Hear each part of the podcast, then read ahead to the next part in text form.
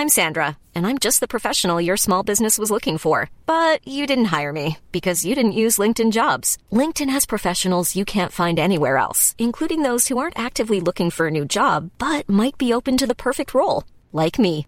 In a given month, over 70% of LinkedIn users don't visit other leading job sites. So if you're not looking on LinkedIn, you'll miss out on great candidates like Sandra. Start hiring professionals like a professional. Post your free job on linkedin.com/people today. Hi, I'm Daniel, founder of Pretty Litter. Cats and cat owners deserve better than any old-fashioned litter. That's why I teamed up with scientists and veterinarians to create Pretty Litter. Its innovative crystal formula has superior odor control and weighs up to 80% less than clay litter. Pretty Litter even monitors health by changing colors to help detect early signs of potential illness. It's the world's smartest kitty litter. Go to prettylitter.com and use code ACAST for 20% off your first order and a free cat toy. Terms and conditions apply. See site for details.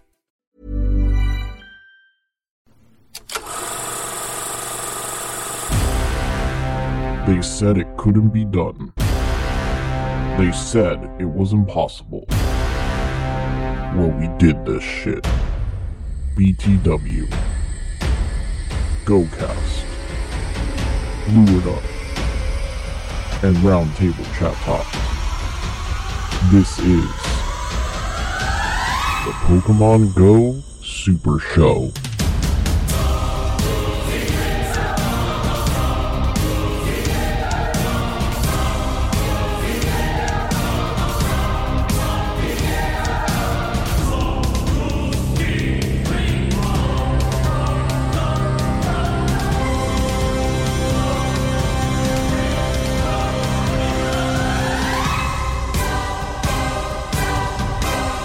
What's up, everyone? I am Astro Zombie 954, and welcome to a very special edition of the Fireside Chat Tot, or what I like to call today's episode, the Pokemon Go Super Show.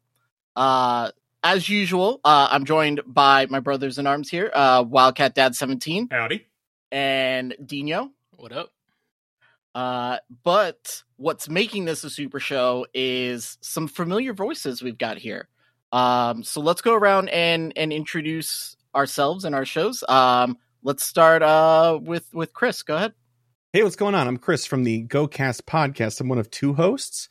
Uh, we cover weekly news. We have an emphasis on goal setting. We also have two other co-hosts that do a, uh weekly PvP segment on our show. We're lucky to have them because Kyle and I don't know what we're talking about in regards to that particular topic. Um, and yeah, that's pretty much it. We've been around for oh geez, Kyle, how long? We we said this wrong the other day. Is it going to be four four years in July? Four years in July. Yeah, Four- it's four four, years years, in July. coming up. Oh my four god. four years in a month from now. Yep. That's insane. That's insane. Um, and uh, so we've got um, our in, our I guess my my s- sailor talking brother over here. Oh, uh, K- didn't get a chance from to Lured Up? introduce himself. Kyle, you got to say hi first, man. Yeah. I thought Chris was just going to talk. Oh, I'm sorry. No, no, no. does- no, I mean, no, no, no. I He try not to. every week. he does it every week. I, I I just wanted the hiya. Yeah. it doesn't. It doesn't work anymore. It doesn't That's work. true, There's no yeah. natural transition. It Has to sneak up on him. Uh, and I'm the other half of. Well, I guess the other quarter of GoCast podcast. My name is Kyle, and uh, I just want to correct Chris and say we have an emphasis on goal setting, but mostly failing said goals. Oh, I mean, proofs in the pudding, fa- pudding. fail setting is a wonderful brand right there. Fail setting. I'm gonna have to use that. That's awesome. But anyway, I'm I'm Ken from the Lured Up podcast. Uh, yeah, we just talk shit about everything. So that's pretty much how we roll. And uh, I don't know, we've been uh, we've been doing it since the beginning of pretty much the game. So we're uh, we're about six years in to the show. We've done about, I guess, in total, when you consider all the uh, the bonus episodes and all that good stuff, probably about like 275 episodes at this point. And uh, yeah, still still rocking and rolling. And my I'm from New Jersey, but my co-host is from New Hampshire, and that's Adam Hey, that's me. My Hey, name's Adam. Hi. I'm I'm the other half of the cruel, awesome duo. He's the good cop in this. In I'm the in good the, cop. The relationship. He is. Yeah, I try to I try to stay on the right path, and uh, Ken likes to try to steer the car. Uh, into the guardrail. into the guardrail on purpose. He drives backwards. Uh, he drives head on to oncoming traffic most of the time, especially with Poke the Bear. He's like, "How Ken, fast how- can I go into oncoming traffic?" I don't know. Let's find out. Ken, how good does it feel when you get Adam to curse on the show? You know, it, it happens very, very far and few between. But when it does happen, it's like, oh man, I know whatever he's talking about. It's like hella spicy. I'm it's like, usually so costume Pikachu. Yeah. that, that gets me. Uh, Mhm. No, There's Going- times where like we'll be talking pre or post show and a curse will come out and I'll be like, dude, what the? I go, come on, Was man. that? This Was is that the whole this time? should be part of the show. never. and uh we've got um I guess the new guys on the block here. Um the roundtable chat tot. What's up? Hey, what's going on? Uh, I'm old Johnny One Ball, um, aka John, um, and we are not. I'm not just a little bit newer. um, we we are about four months into our show. Love it. Um, Awesome. one of the big differences with us is, as you can see, we actually record in the same room. Um, we we're not from very far away, uh, so we meet up every Tuesday and record. and be dumb. Yeah, I don't know. I don't know if there's m- a duo that's dumber out there. well, Not with that attitude. Wait, have you seen Dumb and Dumber? Yeah. they may have my favorite ever shoutcasting segment of hearing Johnny One Ball shoutcast a Shadow Prime match is oh, it's so nice. It's so fun. He happened to move. He doesn't always show me what he's doing, so I'm trying to lean over and watch, but guess what he's doing at the He's same tapping. time. He's tapping Um, some more. Yep. So So it's- swirly, swirly, swirly, His brow is furrowed. Uh, so, um, so this is something I've been wanting to do for some time. I, I felt like it would be interesting to get all of us together. Um, and I, I just didn't feel like an episode of BTW would kind of fit it. Um, so when we started doing this fireside chat tot and it kind of spread off into its own little segment show, I was like, this is like the perfect place to do this. So um, I talked with the guys, and uh, Wildcat reached out to Ken. I reached out to Chris, um, and I think um, Shadow and and Johnny were just in our Discord listening to us or something. they just jumped in. Yeah. Who, who left the door unlocked? Jump on. I will go in here. oh, let's just do this one. Yeah. Um, but uh, yeah, and and that's it. We we all agreed. We're all like, this sounds like a, it'll be a lot of fun. So, uh, basically, what this episode is about is we are going to discuss views, ideas, um, thought, you know, our feelings on the state of the game of of Pokemon Go. Uh, kind of re- we're going to recap a little bit of this past season um, with the season of Aloha. Um, and it's as unfiltered as we can possibly get, I guess. yeah. um, but yeah, uh, I just thought it would be interesting because each podcast has a different standpoint and a different view on the game. We all handle different topics, um, or different perspective of the same topics. So I thought it would be uh, a really good way to kind of end a season and give our listeners something to listen to during uh, GoFest this weekend. So, um, are we are we ready? We want to get this started. Absolutely. Let's go. Yep. Lord help All our souls. Let's go. So let's begin with things that are just it's fresh in our head. The season of Aloha. Um and I'm kind of interested on just like a general how each each podcast felt about the season. Um, you know, the the different uh tasks and stuff like that that were going on through it. Uh so let's start with with the new kids on the block here. Uh roundtable, what did you guys think? to preface all of this, uh, he'll have to be the one that remembers all of this. I remember nothing almost ever. Um, So it's me. and so I, will, I will remember what I can, and then he'll correct me and say, "No, that was many seasons ago." No, that was Um, the first season ever. I, for one, am am glad that Alola is over. Um, I think with the uh, the eh, we talked about this recording this week. There's a lack of completion that we seem to be missing when they do these type of things. Now, I understand they're not going to throw all of the new Pokemon in at once or any of a full generation at once because you have to keep you know the idiots guessing. Um, but uh, it just felt like there's so much missing, and all we got was Yungoos. So many Yungoos. so many, so many. I'm, I'm done with them. yeah, I agree. Like it was kind of the same thing. Like I was really excited at the beginning, like let's do this, let's go. And the last like three weeks, I'm nope, I'm not doing any more raids. Stop inviting me, please. I'm I'm done. I I'm done. Mhm. So like even like with the whole like multiple paths and like you can you select one and then you can buy another one for five dollars. I was like, I'm doing it once. I don't care. so I, I was just done with the Lola. So, Shadow, would you say I'm you were it's over. Tapu Boo Boo over it? Oh, oh yeah, way way top puns. There you go. Mhm. Uh, You got to bring it to that. You got to bring it. there- You got to be funny together. All right, I I have to I have to trip over one. We're good. I'll, I'll fall into the, the I'm swing gonna of things. I'm gonna watch you trip over two, no, you won't. and then I'm gonna go off screen and laugh. I'll laugh on screen. Jokes on you. You're not afraid to show my face. awesome. Um, how about uh, how about you guys? Lu- Lured up. How about you? So I uh, I'm a huge fan of the seasonal format. I think that three months, without a doubt, is the proper window. It's the proper time frame. But I think that the challenges that Alola had, especially with like the last third of the season, was that there was just so many opportunities for the season to get in its own way, and there was just Agreed. so much going on that it detracted from the ability to follow a narrative and they were pushing so hard to have a narrative and believe me that's that's what I desire right I want to have a story I want to have cohesion from the beginning of the season through the end of the season which on paper everything looked fucking awesome like it looked like there was a perfect opportunity to have this branching storyline and it had you know a relationship to the main series and it really felt like it lived in the Pokemon universe.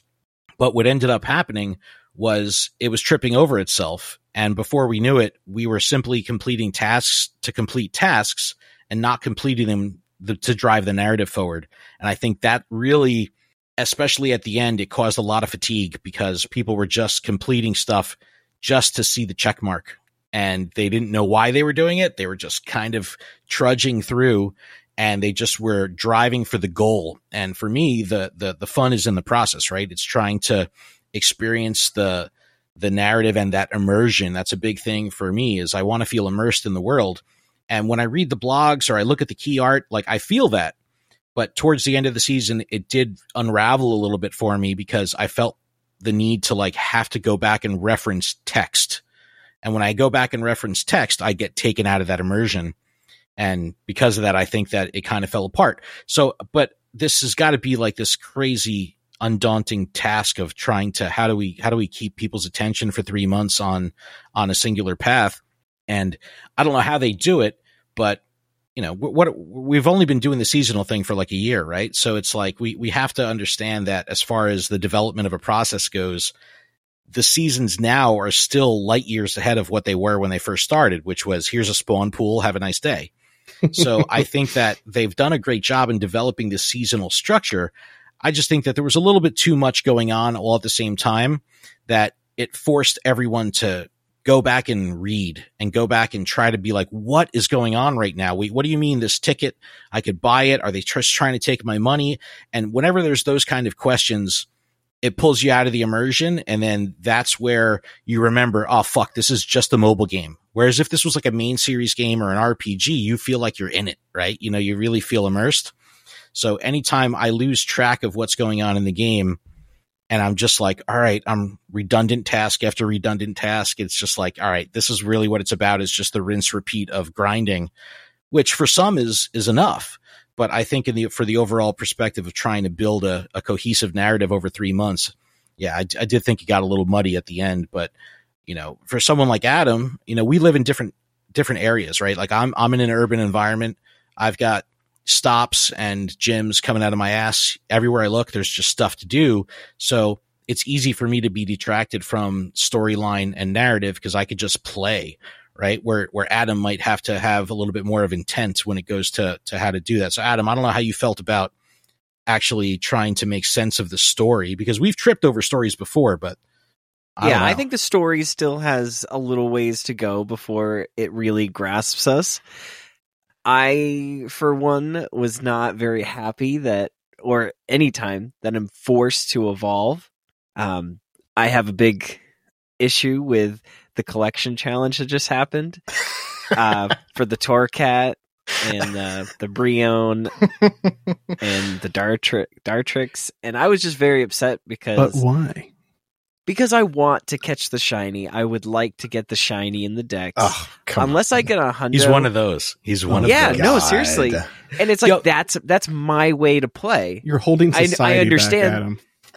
Yeah, and it's Yo, like we, I understand we, we that other forced him to evolve Kanto shit like two months ago. Good. I was like, how is I was like, how is this possible, dude? I was he was just But like, I go, you don't have a fucking thing. Beedrill. That's my way to play, which is different from a lot of other trainers. I, I'm obviously. I'm similar there, Adam, because I don't like to evolve things unless they have PvP IVs. So, like, I did not want Okay. to waste time, candy on a non PvP relevant Pokemon, and then I'm like, at the end of the season, I'm like, I either don't complete this collection challenge or I'm forced to evolve, and it felt bad. Are you starved for resources though? Are you starved for candy and and you know stuff like that where it would be a, a matter? So it's just like a, a matter of principle more than a, a, a matter of Yeah. necessity. Yeah, see, me, it's- It's it's Stardust. Oh, yeah, I have Stardust on my ass. Let's be honest. I- I I don't. assure I you, like- Adam has the least amount of Stardust of anyone on this panel. He probably has single digit fucking Stardust right yeah, now. I, I. I, I probably once a day use all the Stardust I got during whatever. Adam. It's crazy. Why? It's How? crazy. He's Because like, I I'll have go- 100% Weedle. It's getting No, I literally 40 I go right now. I go four star. My man. I go I four star and then I hit HP and I'm like, oh, I've got a Blissey. I can't I can't do anything with it. I need more XLs to get there. But I'm like, ooh, I've got this hundred percent Wobbuffet. I have Okay, I have okay. hundred and seven thousand, but Spend it all right now, dude. I, I Spend it all right now. ninety nine thousand nine No, just give me went the, into your a Wobbuffet. shittiest IVs. Go search on one star and just fucking spend it. Spend no, it all. I know, right no, now. no. So that's the thing. It's a Delibird. And I and I value the Delibird candy and the XL very highly, so I don't I don't want to get rid of this. You need to put out like a rule book for the way you play, man. Jeez. no, seriously, seriously. And that's the thing. So I, with everybody playing their different styles, I don't like. I, I like a collection challenge as me collecting those Pokemon. If I have to do a raid, I get a free raid pass a day. I'm fine with doing a raid, but um, making me evolve, I'll say it once, I'll say it again. I don't like it. Other than that, I enjoyed the season of Alola. I felt very Hawaiian. Yo, can I say this? Who I else? Who else is burnt out on fucking Willow just leaning over and talking to us? Like, does anyone read it? Does anyone like? No. read I've it? never No, read not- So He's Never. just kind of like, hey, just tap. tap, Hey. tap, tap, tap, tap. like, he's like, oh yeah, you guys go find the tapus, but he's like waist deep in water, like looking for them. I'm like, what are you doing? I, I let Zoe or He's so read it to me.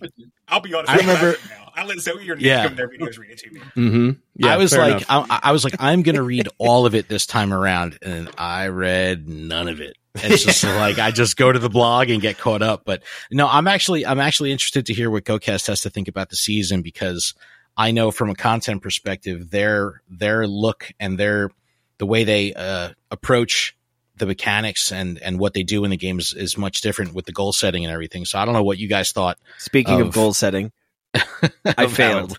and uh, I'm pretty sure whatever the, the, the, the master rework is, No. Oh, Adam, no. what are you at? No. it was, it was seriously 29 days.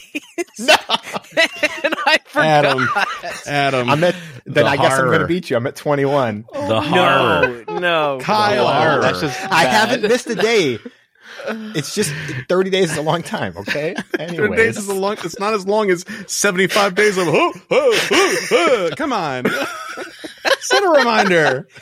I do. I have a reminder. That's why I'm at 21 days. Oh my god. Oh my god, Kyle, what did you think of the season of Alola? I, I want to hear what you have to say first because uh, I'm going to make it sound like the beach vacation that it was. So please give us the tsunami, give us the hurricane. That, that's it's not going to happen. Everyone who Oh. is listening who does know me, you know, usually uh, I think a lot of negative things about some stuff with reason. I I like the season of Alola. I thought it was good. I don't need a story to play a video game.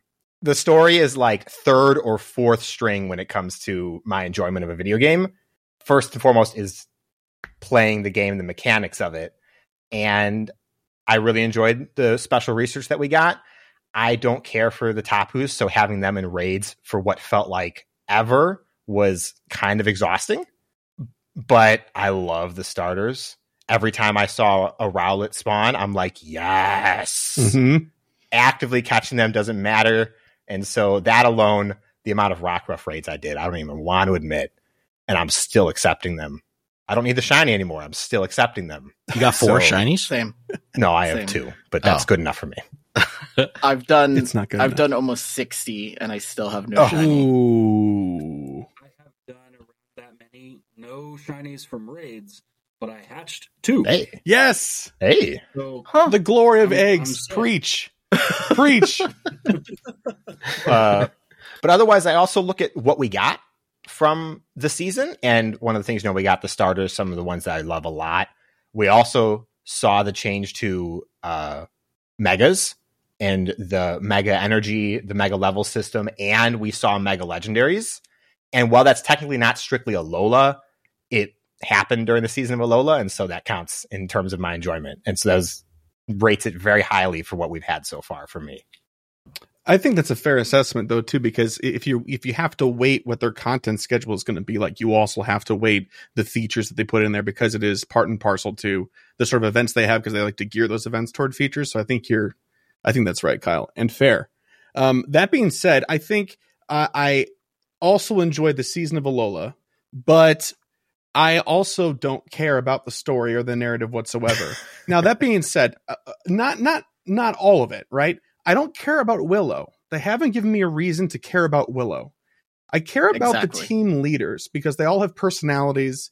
They've made those fun social posts where they've got to be themselves. We have, you know, the the dabbing uh, spark. Like we have all these things that are fantastic. Yeah. I don't see why they don't Yep. leverage them more often. And they kind of did a little bit, just a teensy bit with the challenges that we had every month, right? They're like, oh, we have to catch this many Pokemon to unlock this door, stuff like that. I don't even remember. I just remember them being involved with story beats. And I would love to see more of that instead of a text dump that I will have to see twice anyway because the game doesn't keep track of the first time I saw it. Like, I just click through it because I just want to get it done because I am definitely a check mark sort of guy.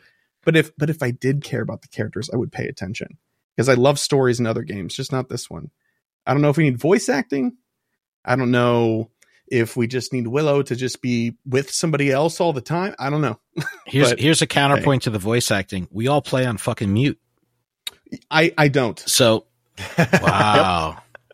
Yeah. Are you yeah. like like you ever turn the game on in the morning and you hear like that fucking intro? Dun, dun, dun, dun, like so what I what I the do dead? what I do is that I have it on mute until I'm like about to go out and grind, and I'll put it in my my headphones. Then I'll turn it back on. Um, but if I'm like out and about in my car, going out to get coffee, and while I'm in line, I catch some Pokemon spins and stuff. It's off then. So fair While point. you're a passenger. That's too much oh, work. too- That's too way embarrassed? too much work. Too embarrassed while you're getting off. coffee? well, I don't want to. I don't want to annoy everybody else. I'm wearing a Pokemon Go shirt in the drive-through, but I don't want to annoy them. Yeah, but they're like, "Hey, you like Pokemon Go?" I'm like, "How much time you got?" Yeah. but season of Alola, two thumbs up uh, for most of the reasons that Kyle said. Um, but I'd have to agree with Ken that the the story was rather thin, if almost non-existent. on paper it was had so much potential. I know. It just A for effort, yes. maybe a D for execution. D for delivery. Yep. And D's nuts also. And D for the delivery. Pokemon. Delibird. Oh my gosh. Well, Adam's happy. All right. Well, what about BTW? What about our, our fabulous hosting show? Uh, well, I talk way too much on our show, so I'm gonna let the other guys, and especially Dino, because if I don't purposely call him out, All the time. he may not actually say a single word. You'll just hear me laughing the whole time. Uh, so go ahead. Dino. yeah, of course. Uh, so for me, it's funny because everyone's like perspective of the season was like all like non PvP like related. Uh, and for me, like all I saw was just like PvP Pokemon. Like I didn't even like really care too much about like the storyline whatsoever. I didn't even notice like what it was even about. I just saw Pokemon like the starters. Like I was excited for them. I saw the moves, and then I was just like, I hate them because the moves that they got was just like horrible. So I know other people loved it because of what they are, which is completely fine. Uh, but unfortunately for me, like I wasn't too excited just because of the moves, and I I feel like I, I speak on behalf like most of us, like Astro and Wildcat, that we typically go based off the moves for PvP to like a Pokemon. Uh, because for Tapu, like Tapu Fini and uh, Bulu, like both of them, like we enjoyed it because it's really good for PvP. Uh, so for me overall, like it was great. Uh, but then it just got like very stale. Like after doing way too many raids, way too many like the same spawns. Um, so for me, like it was just kind of got boring towards the end. But uh, what about you. Wildcat? Oh, that yeah, exactly. Yeah. No, it changed the game. Okay, it, yeah, exactly. It was getting boring, then they brought us back in. a good bug. Can we just Yeah, like take really, a second? really, really good bug. Like one second. All right. Yeah, it- it- I, I will say the season of Alola, after taking the season of Heritage taking three steps forward, jumped back a mile. Because what Chris said, season of Heritage was amazing. They had good story throughout it. They had the team leaders involved. There was narrative, but there was also the events really kind of drove that entire season. Season of Alola, the narrative sucked. Pokemon were pretty good. And then you add in the fact that every time there was a set of research or something going on that was supposed to drive forward, it was the exact same thing I did two weeks before for the previous reason. So it just was a huge step back. Also, not having a competitive PvP season kind of sucked, but at the same time, it was also very refreshing because I played like 2,500 battles when I normally only play like 1,800 because I didn't care whether I won or lost. So, Hey man, it's the only time that scrubs like us can feel accomplished in PvP. Come on, let us have that. did you all uh-huh. get your Pika Libres? Hell yeah, of Hey, course. there we go. That's nice. There we go. Don't No. want to No? ask me and Chris. No. Oh god. I got to rank nine. I kind of forgot about it. No, I think I was Um, ranked 11. Can I get Chris in Hey. the first round in Columbus next month? Please. Right? No, no, I'm Yeah. asking you. Yeah. Please do. Just so he doesn't go on stage. no, no, no, no. I'm joking. I keep saying the joke. I'm not going to try, but I'm absolutely going to try.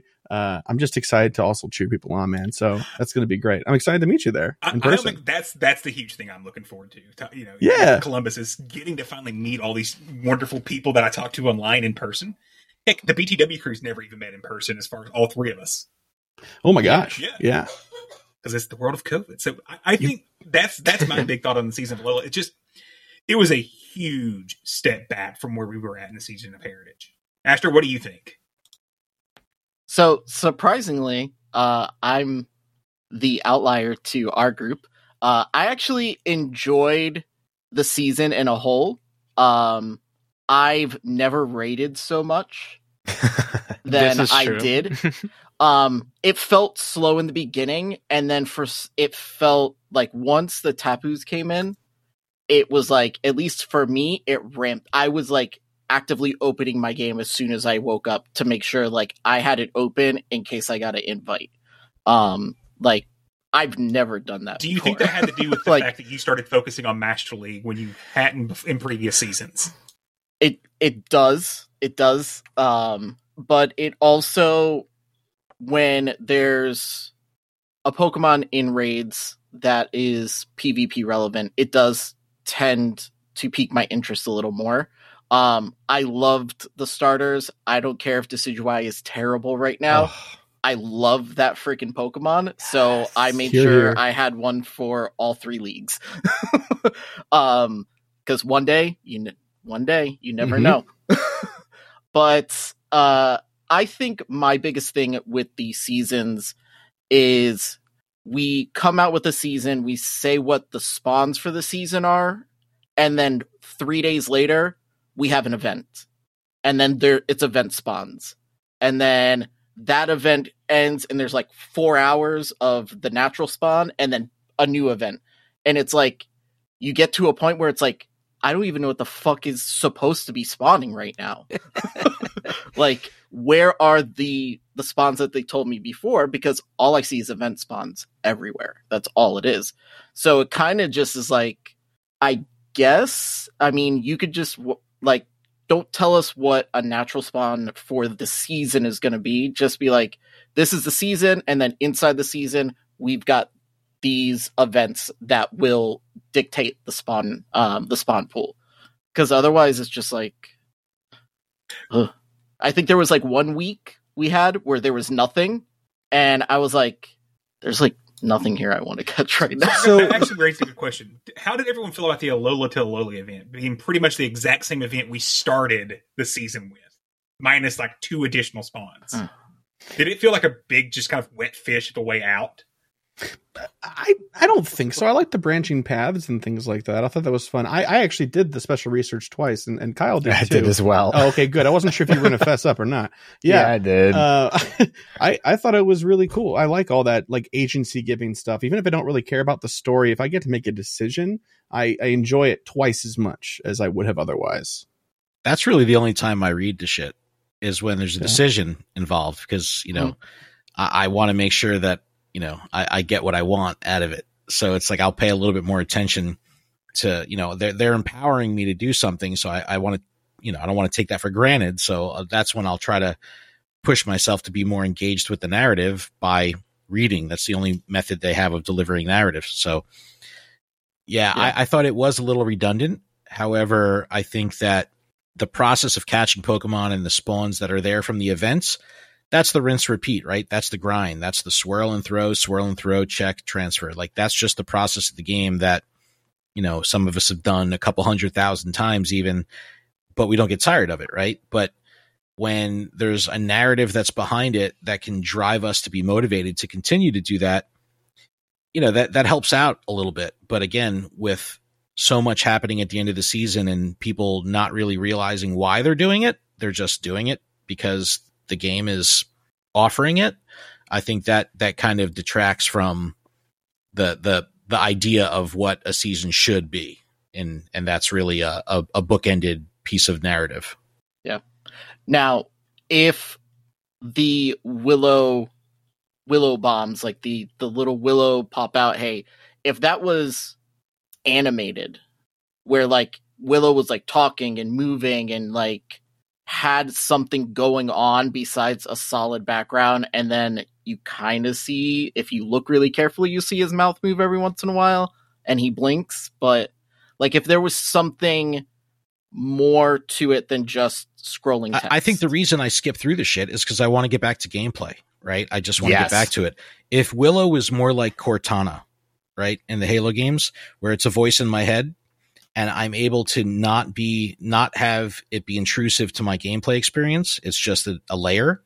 I think I would prefer that because especially on a calm day or something like that where I you know even at 6 hours I still feel pressed for time.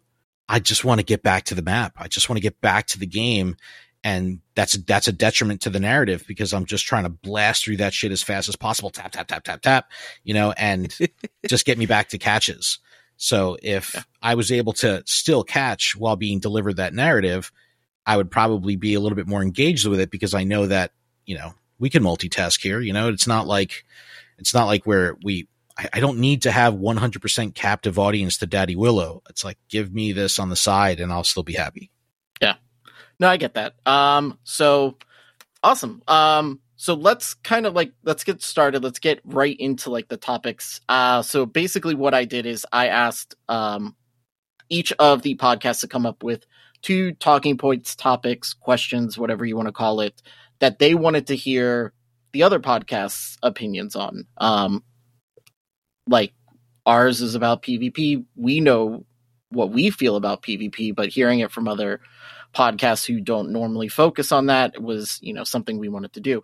Um, but before we do that i think what a lot of people are going to want to hear from all of us is our opinions on pokemon go as a game the state of the game of where it is right now. Um like are, are there well I guess I'll just let Ken start and we'll see how it goes. sure. So I, I, think that there's there's there's a lot of it's like an onion here, right? There's a lot of layers that we could peel back of what makes up the state of the game. We have the the actual mechanics of the game and functionality of the game. You have being a live service game, how the game is delivered to us and communicated to us is a strong factor. And then also the diversity of mechanics and the accessibility between a range of players, meaning like how is this game going to be fun for the first time player versus the person that's been playing for a year versus the person that's been playing for five years. So th- there's really a lot of layers here. And, you know, obviously with, with BTW being, you know, a, a PvP focused thing, you know, we can all say that, you know, GBL and PvP in general has probably suffered and struggled the most out of any of the mechanics of the game, even something like gym battles that haven't had a, you know any attention given to them in in, in years, they still function better than GBL, which is actively at the forefront of everything, right? So I think from a mechanical perspective, I think the game functions phenomenally with the exception of PvP. I think from a narrative perspective, there is light years of opportunity here of how they can deliver these narrative beats in a better way that will not only help the the player retain the information, but also you know captivate them and keep them immersed and keep them engaged. Uh, the communication aspect, which is a strong part of a live service game, uh, is probably um, the worst part of it all, and and it's it's a shame because a lot of the the issues that this game has, especially for content creators and people like us that kind of like eat, breathe, and shit the game, all this stuff seems so exceptionally predictable. You know, it's like, hey, if you uh, if you make a right turn here, guess what? You're going to go right off the fucking cliff, and it's like, guess which way they turn? You know what I mean? And it's like, it's like, come on, dude. This is it's like this is true. It's like we've Exactly. we keep telling you. It's like you, you keep passing that sign as you go down the street that says, "Yep, if you turn right, you're fucking dead," and "Yep, you're still gonna die if you turn right." And it's like you get to the light and you're like, "Which way should no, I go?" seriously, I'm gonna seriously, turn- I'm going to turn right. Keep going, and you die. So I, I think that that portion of it has a trickle down effect that impacts the entire community at large. And because of that, it makes all the bits of the different communities and different disciplines of the game because everyone could play, like Adam was saying, everyone could play this game differently, right? And that's what makes it so cool. But when there's a lack of communication, you either have blissful ignorance, which is phenomenal. My coworkers play this game every single day. They're not on Pokemon Go Twitter. They're not on Pokemon Go Live, and they have a fucking blast. But they're blissfully ignorant to the issues. They're blissfully ignorant to what's going on in the community. They just have fun. And it's like sometimes I'm like, God damn, I wish I could just have fun. You know? Okay, you should tell them, ruin it for them. That's not fair I, for I you. dude, I try. I try so Okay. bad. And you know, and it's like they, they know I talk to Niantic and stuff.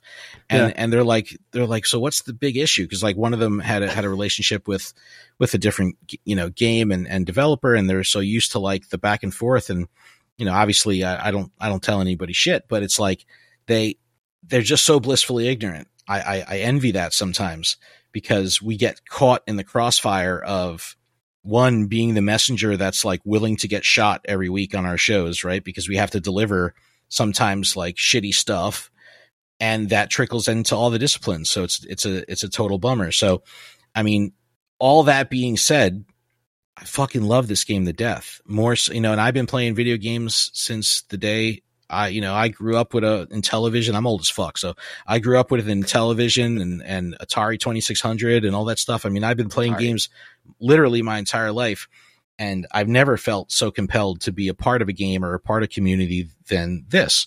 So it's clearly doing something right. It's tickling me in the jellies in, in just the right way, right? So while I do think that there's a lot of issues, I think uh, if you can train yourself to be slightly blissfully ignorant to the problems, it's a little bit more enjoyable to to get through on a, on a day to day. But uh, yeah, there's definitely a lot of a lot of a lot of issues. But sometimes you just got to look past it and just remember this is a free game that's that's fun to play. Adam, I don't, I don't know where you're at with with the overall the macro view of the things. overall, I really enjoy this game. It does a lot, like mentally. I mean, like I just my house spawn, like I literally have a Sceptile just just spawn. Oh yeah, you know, like like like that's exciting. Like just random stuff. Like this game is so much fun, and like I'll be going number two, and I and I just start playing PvP, just because that's something that like passes the time. Because the so shitty. Didn't. Yeah, but uh, Tapu poo poo. That's the. Yeah. That's only if you're rating it. Um, but I just enjoy it. Like I enjoyed the trading aspect. Uh, the last community day, like I didn't see anybody else walking around, which was so weird for me because I'm so used to on a nice day, just tons of trainers out walking and stuff. And I was with my son just walking around and like he was catching Pokemon and we just walked around town and we eventually walked to uh like a park and then he's like, All right, I'm done playing for a little while and I was like, Okay, like that's fine. But he was so excited when he got shinies, like just that like there's just this game is so much fun. And there's so many ways that people can play it. There's so many ways that it can help people and it just brings people together in the best way possible. Um, except for on Twitter. But uh How can I be? You sound blissfully ignorant. I'm jealous of that. yeah, Like, and that's just and that's like the thing. Like I like you know when I enjoy in, that Office can- Space when you get it gets like hypnotized and just stays in that state. It's like yeah, this game is great. Like yesterday yesterday morning. I, I hooked up my Go my Go Plus finally. I found it again. So I was like, all right, Go Plus, you're on. I just I popped in headphones, I went for a run, and I dropped a incense, dropped a star piece, I went for a run, and I had a blast. I caught 125 Pokemon, did uh like a 5K basically. Um and it feels good. I like that's how I didn't even touch the game. Like I opened it up, linked it to the Go Plus, and pushed a button the whole run. And like that, I enjoyed that part of the gameplay. That I got to hatch eggs and get physically in shape, mentally. It's good for you. So like, I'm getting all emotional here. You're feeling it in your jellies. Yeah. I still haven't caught Nice. the Sceptile, but uh, I don't know. I just love this game, and I love the community and everybody that's like everybody here. Like this couldn't have been possible without this game. I mean, sure. yeah, but I I don't know if we would ever meet or ever talk otherwise. So I've met a lot of good, cool people through this game, and it's just I don't know. It's just I love it. Wow, thank you for coming to Adam's TED Talk. All right, don't want to cry. Roundtable, I gotta I gotta hear the newbie take. What's uh like are you guys new to the game or just new to podcasting? Just new to podcast. Okay, all right. Um, we're we're day one players. Oh, you Word can up. stay. You can stay. Day two, you're out. I'm- dude, I'm day two, bro. I'm day two. Day two. Uh-oh. Out. We, Uh-oh. Fucking Pokemon Club account would not load. I Yes, could not no. get in. So I think we are probably the definition of those slightly blissfully ignorant people. Um, for me, I really don't jump into the PvP side of it. So, I mean, I hear about the bugs and I hear about the lags and things like that, but it doesn't really affect how I play the game. Um, you know, I'm I'm just out catching, or I've got a Pokeball Plus going, or uh, you know, while I'm driving through town, you know, the ball will pick something up, and I've got something cool to look at when I get home. Um, so I think the, the, I guess where the game is for me right now is, like I mentioned before, it, it there are some things that just make it feel incomplete because as a person who plays the mainline games, I play them for 30, 35, 40 hours and I'm done. I finished it. I beat Cynthia. I've caught everything I want. I'm done. I'm not a uh, you know a Dex completer, uh, but I've finished the game. So for me, the game where ooh we have the first 151, but good luck finding them sometimes, or uh, you know the ooh I would really love some more Alola Pokemon. Where's Bruxish? Right? Nope. Um, so those are the things that I, I want in the game. I'm all set. on on the good on the good side for me, the the inability to complete the entire game keeps me playing. There's there, it's not like, yep, I caught all 151. I've got 89 shinies from that lot, and I'm good. We're That's done. a great point. That's a great point. But by the time I get to that point, uh, ooh, Gen 2 is coming. Ooh, we got starters from Gen 3.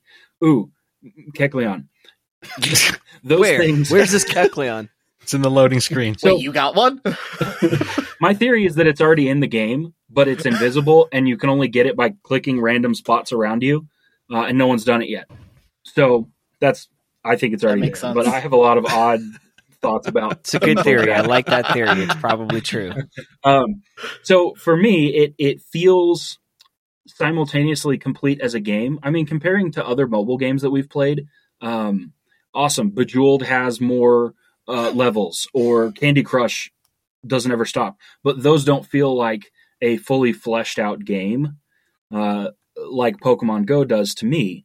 Uh, but it also feels incomplete to the point where um, you know, I'm not banging my head against a wall about it, but I am gonna still keep playing because, ooh, I actually don't have a four star of this, or I would really like this shiny. I'm just gonna keep going, and I'll never have all of that. So, have my money. So you're, you're chasing the serotonin. That's right. For for me, I'd like to say I'm a I'm a reckless optimist when it comes to the game. Comes to because- anything. yeah, yeah. I like just- that. This will work. This will work. Good. Sadly, but hey, still. But for me, like I, there are things that like absolutely frustrate me with the game. Like I can have 400 friends, but I can only open 20 gifts.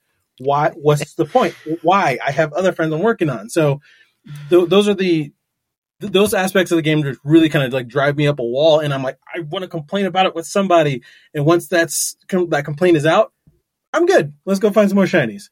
So like that that's the kind of thing. like, that whole like uh like, like you see like that Sceptile that pops on the map. Like I'm gonna go out of my way to catch that Sceptile. Like Mhm. normally I'm like, oh, if it's a Rattata, uh, hopefully the Pokeball Plus will get it. But if it's if I see a Sceptile, I'm gonna go get that because I like that that serotonin, that like little hit of dopamine every time you're just like, oh, this, those sparkles, the shiny, like this is awesome. So yeah, like the, the reckless optimism in me. So We also have the ability to play together almost all the time.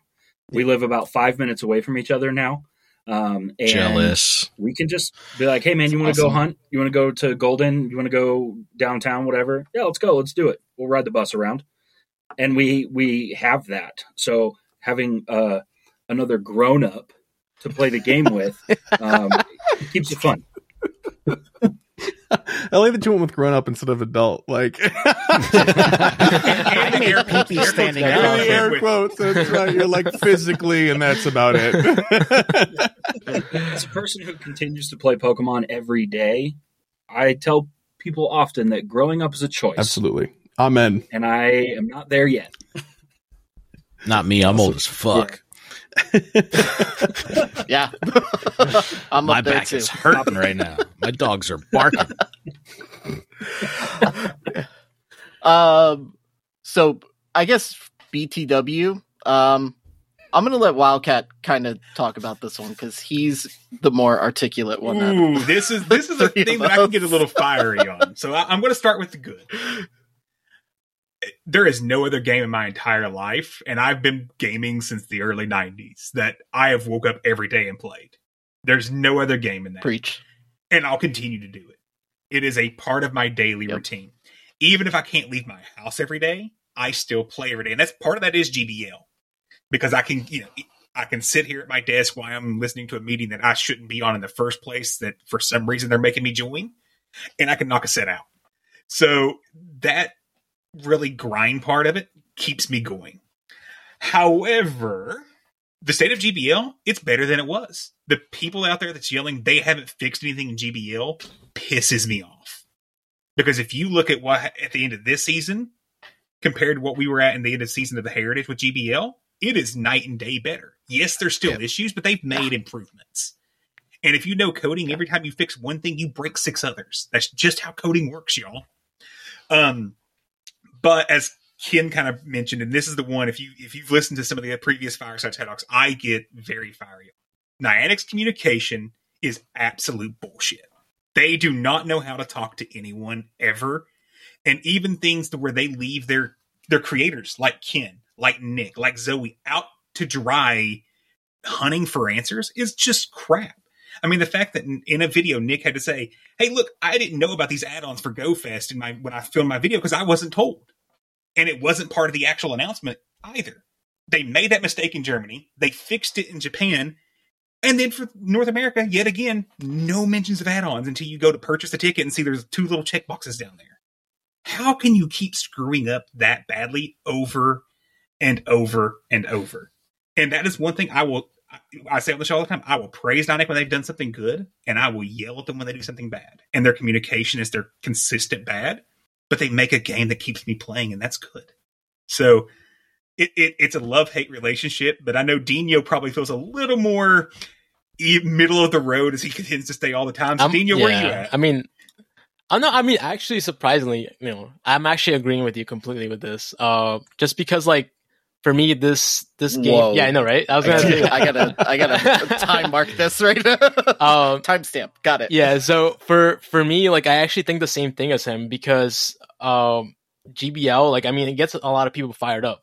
Um, that's the only thing that like gets like gets me going. The only thing that keeps me coming back to the game because I'm a very competitive guy. So that's something that I I really enjoy. And uh, for me, like I'm like most of you guys is like as you can tell, like my background, all Pokemon stuff. It's just like very addicting. This is like something that's I'm like passionate about. And if you go on Twitter, there's people saying like, "Oh, if the game doesn't do this and doesn't do that, I'm quitting." Like, I mean, I'm not gonna do that. Like, if the game does that, I'm like, all right, I'm not gonna mauled or get mad or anything like that. I'm just gonna like enjoy and keep playing, and uh, just because I enjoyed the game that much, and it's it's even though there's moments where yeah, I mean, I throw my phone after like a battle or something. Uh, even after that, I still come back and I'm you know uh very very happy to like continue playing this game. Very happy to like meet like so many people out that I would have never met if it wasn't for the game. So overall, like I, I like I said, I agree completely to everything that Wildcat says, and I know he's very surprised at that. But uh, yeah, for the most part, it's just a game that I enjoy playing. I- I love that you mentioned that part about meeting people you have never met, I, even in your own city. I've literally, uh, one of our Discord admins, uh, Siegel, I met him through the game. I got to know him well enough. I helped him get hired at my company because I built that bond with him, and I thought it was like, hey, this dude's cool, and he'd be cool to work with. And without the game, I would have never met him, and we live less than three miles from each other. That's wild. That's awesome. Wildcat. Well, That's Wildcat. Ah, Uh, thank you, thank you. Okay. Asher, what, what anything else to I- close out the thought here? you know, you know me. I always end up playing the devil's advocate here. Um, uh, I will say yes. I, I think as a show, BTW agrees on the communication aspect of of the game being lacking. Um, I will say I've never, in going on 38 years of life, have played a game as much as I've played this. Um, I wake up, I open it. It, I promise you, if you look at my screen time, it's 12 to 13 hours of Pokemon Go because I have stops at work. I I use the Wayfarer or whatever it is to put stops around my work that I can reach with my Go Plus. Um, Officially authorized accessory that I use. Yep. Yes. Um, but like I have like I have that there, like it's on. My phone is on, it's running, it's there, it's plugged in. I mean, nothing. The only other game I can think of where I've sat down and really was like, man, I gotta like keep going, keep going was like the Uncharted series. And that's just because the story behind it was just really good and I loved playing the game. Other than that, um, I mean, how long it took me two years to beat Breath of the Wild because that's how little I was playing it. Um, I still haven't beat Legend Arceus. so, Oh, so no. because It's I so just- good. I haven't right? beat it either. But I'm right there. I'm not surprised though, Adam. Me. I mean, yeah, Yeah. but it's not because I don't want to. It's just because when I sit down, you know, for those of you who don't know, I have five kids between two marriages. Uh, I am a co-owner of a business and I work 12 hours a day. Um, the guys know I, it'll be nine o'clock, and I'm like, I just got home. So when I sit down, I spend time with my family, and then when the kids go to bed, if the wife is in bed, like my brain is fighting on am I opening Pokemon Go or am I playing my Switch? And nine times out of ten, I'm opening Pokemon Go. And next thing I know, it's two in the morning and I'm still, you know, messaging the practice channel in our Discord. Hey, does anybody want to battle? Anybody want to do this? And, you know, I've never had that with any other game. Um, gameplay, like, I love, like everyone has been saying, the, the community aspect of it. Um, people I've never met. Honestly, um, Ken could probably attest to this because we were from like a same scene. Um, I grew up in the, the the hardcore punk rock scene. We are very elitist with who we hang out with. Um, we're very we were very. If you don't listen to this and you don't listen to our bands, like we're you know you're not going to be friends with me. Um, I would have never hung out or talked to half the people I talk to now, um, because this game just brings that community together. Now, there's toxicity to that community, um, and I think those people give us as content creators sometimes a bad name um, for newer players. Um, we've always tried as a podcast to be as positive as possible. Um, like Brad said, we'll give praise where praise is due, but we're gonna call them out on their bullshit when it's there. Um, it's it's just something, but like it's like this is a game like my whole family plays, and when I say my whole family, my kids play, my wife plays occasionally, my mom, who's in her sixties in a wheelchair, plays. Um, she's battling my seven year old. You know, they're doing raids together and stuff like that. Um, it's a it's a family thing. Obviously, I'm a little more into it than them, but go uh, actually was Kanto the Kanto tour, driving with my kids in the back seat, and my seven year old opens the game and sees a Snorlax. He presses it. It's a shiny. I literally almost had to swerve off the road because I thought he was something happened because he was like, "Daddy," you know, like that's that's the thing I always mention. Like he has a he has a shiny Sableye, and every time he comes, you know, I have him on the weekend and we're playing. He's like, "Daddy, you get any shinies?" And I'm like, "Oh, I get this one, this one." He's like, "Did you get it? You get a Sableye?" I'm like, "No," and he's like, "I got one," and he shows me as well. But like that's that's the part of the game I I enjoy. Um, I don't have like actual problem with the gameplay. Uh, I think gyms are incredibly boring. Um, I unless there's a spot open as I'm driving on a Valor Snipe gym. I don't even look at them. like I just go. I don't battle them. Nothing. Um, I think that's huge. Um, they have a lot where they can grow just in that in general. Um, PvP, obviously, we do a PvP podcast. Uh, I tend to be, I guess, more on the blissfully ignorant side, where I don't notice as much of lags and things like that as other people. Normally, I just chalk it up to me not being as good as everybody else. so it's just like, oh, I didn't notice that. But then when it does happen, I'm like, oh shit, this is this is legit. Okay, this this is real. Um, and uh, we'll talk about it later in the show. But seeing it on a main stage was a little embarrassing. Like as a as as a content creator for this game, watching the debacle from the first couple of regionals, it was embarrassing for me. Like as a PvP podcast, like I'm like, man, I got to go try and get people to play this game. and they just watch that and it's like, ugh. But um yeah, I it's I don't really I give Niantic its credit. Um I know they listen I, I always say they listen to us because like as soon as we say something when we record it happens magically.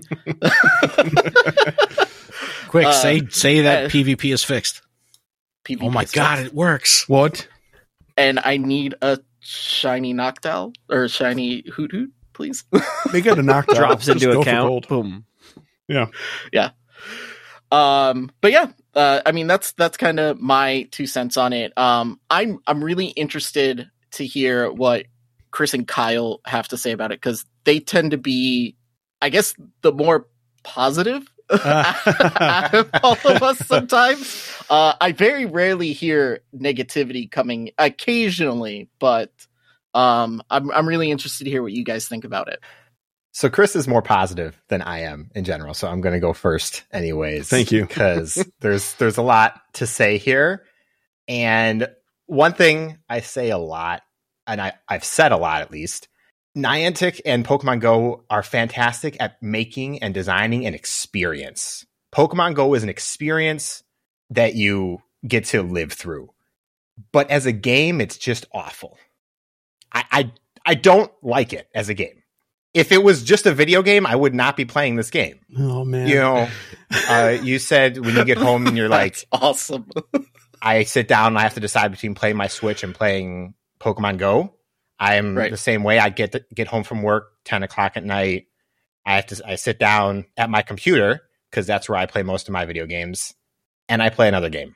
Pokemon Go is reserved for the times when I'm not at home, which is which is plenty. I love Pokemon Go. I play far too much of it probably, although it is not the most played game I've ever played, which is a very very sad thing to admit. But what is then? Now I need to know what is the most played game. Uh, it's it's pro- if I had to guess, it's either third or fourth.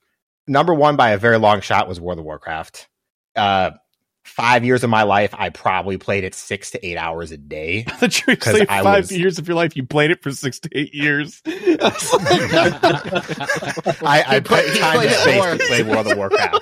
Wouldn't you have though? You absolutely would. I would have. Right, yes, exactly. I was 14, 15 years old. I would Uh-huh. have. So that was like every day of my life. Second would have been the League of Legends, probably. Maybe it's it's tough to determine second and third. I had like 1,500, 2,000 hours in League of Legends. And then the third is another mobile game that I played before Go, which had like 18 hours of screen time every day because it ran itself. I just had to manage it like an idle. until until you did PvP. The PvP obviously was manual, but everything else was basically idle. And I just I love playing Go because of the experience it provides me. I like the excuse to get outside. I love the people it's had me meet. I'm I've swirl and throwed so many balls that I don't want to think about anymore. And I don't particularly care about the PvP aspect of it. I, I love PvP myself, but goes PvP it it kind of puts me to sleep. that said, the overall state of the game, Yep. I hazard to say it's it's never been in a better space. It can always be better, but having played it for six years now, it used to be so much worse.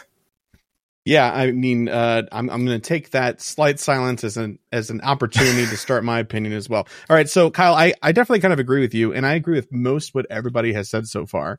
Um, I'm going to keep my response kind of short, and I'm going to organize it as thus. So, first is communication, just as a general topic. Uh, secondly, will be gameplay, and third will be um, just kind of like experience optics, like as somebody that en- that engages with the game, but outside of the game, what that experience is like. So first of all, communication. I you know I don't think I've met anybody that said that Niantic was good at communication, especially via Pokemon Go in particular. Uh, similar to Ken and Adam, Kyle and I are blessed with the opportunity of having a, a, nicer, closer relationship with Niantic, and uh, having some context for some of these things has been really good for my mental state except for when I go out and I see, because I'm a Twitter guy, uh, people that don't know what they're talking about screaming to the heavens and just demeaning people and being rude. Um, because, you know, I, I care about this game. I care about the people that make it. I care about all of these things. And also, in my heart of hearts, I feel like they're not wrong, they're just misinformed. And that misinformation or lack of information is at its core Niantic's fault. So, to some degree, the anger is justified. The outrage is justified. The confusion is certainly justified. Um, but let's move on to the next topic of gameplay. I think the game uh, does a really good job of of providing and promoting and building on what it does best, which is like everybody has said, the the curveball and throw. That's pretty much it. It's a repetitive thing. It keeps us in the spot. Times when I've been depressed, sad, I'll go outside and I'll just walk around the block and throw some pokeballs and I feel better because it takes me back to my personal center, right? It's it's nice like that. Uh, that being said, there are parts of the game that are strictly just unfun. Um, like the raiding experience is not really fun. Kyle and I have talked about that a lot before. We love raiding. We do not like raids. It's a weird thing, right? It just it's not it's really just not fun. Um, which brings me to uh, the last thing, which is the experience of playing outside of the game itself. Those are the things that make the gameplay elements that you would consider lacking um, fine or great or even excellent in some cases, right? Like raiding is fun when we do it in person. Raiding is fun when you don't take it so seriously. Raiding is fun when you're also exploring a new place. All of these things are true, and it's difficult to have a conversation about core mechanics without talking about how that also affects the player in the space that they're currently in. Um, I think some of the changes they've made to the game have been ultimately good in the end of the day. Some of the things I push back on um, personally, like I don't think the switch to three hour community days was a good idea, at least not fully. Um, but on our show, we we try, especially since we have some information and context other people don't have. We we try to really seek to understand what the decision is, even if we don't agree. And more often than not, that'll cool the jets uh, more than you know people just running to Twitter and just screaming, right? So I think I think the state of the game is good but I also understand that I'm coming from a privileged uh, and entrenched perspective. Wow. Well, on that note, we need to spice this shit up because, wow, that was phenomenal, Chris. Oh, thanks, Ken. But you did mention that that Twitter is a very interesting place, and that's where I kind of want to go with this next topic because. Oh no. Well, I look, I, I fucking love Twitter, right? I love it.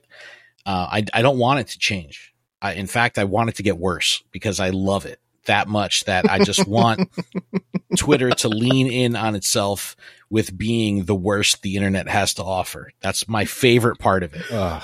and Sir, have you seen Reddit? It's it's so good. See, but as, as somebody who frequents Reddit, Twitter is worse. Tw- that me, I Oh, agree, wow. and I'm on Reddit every day as well.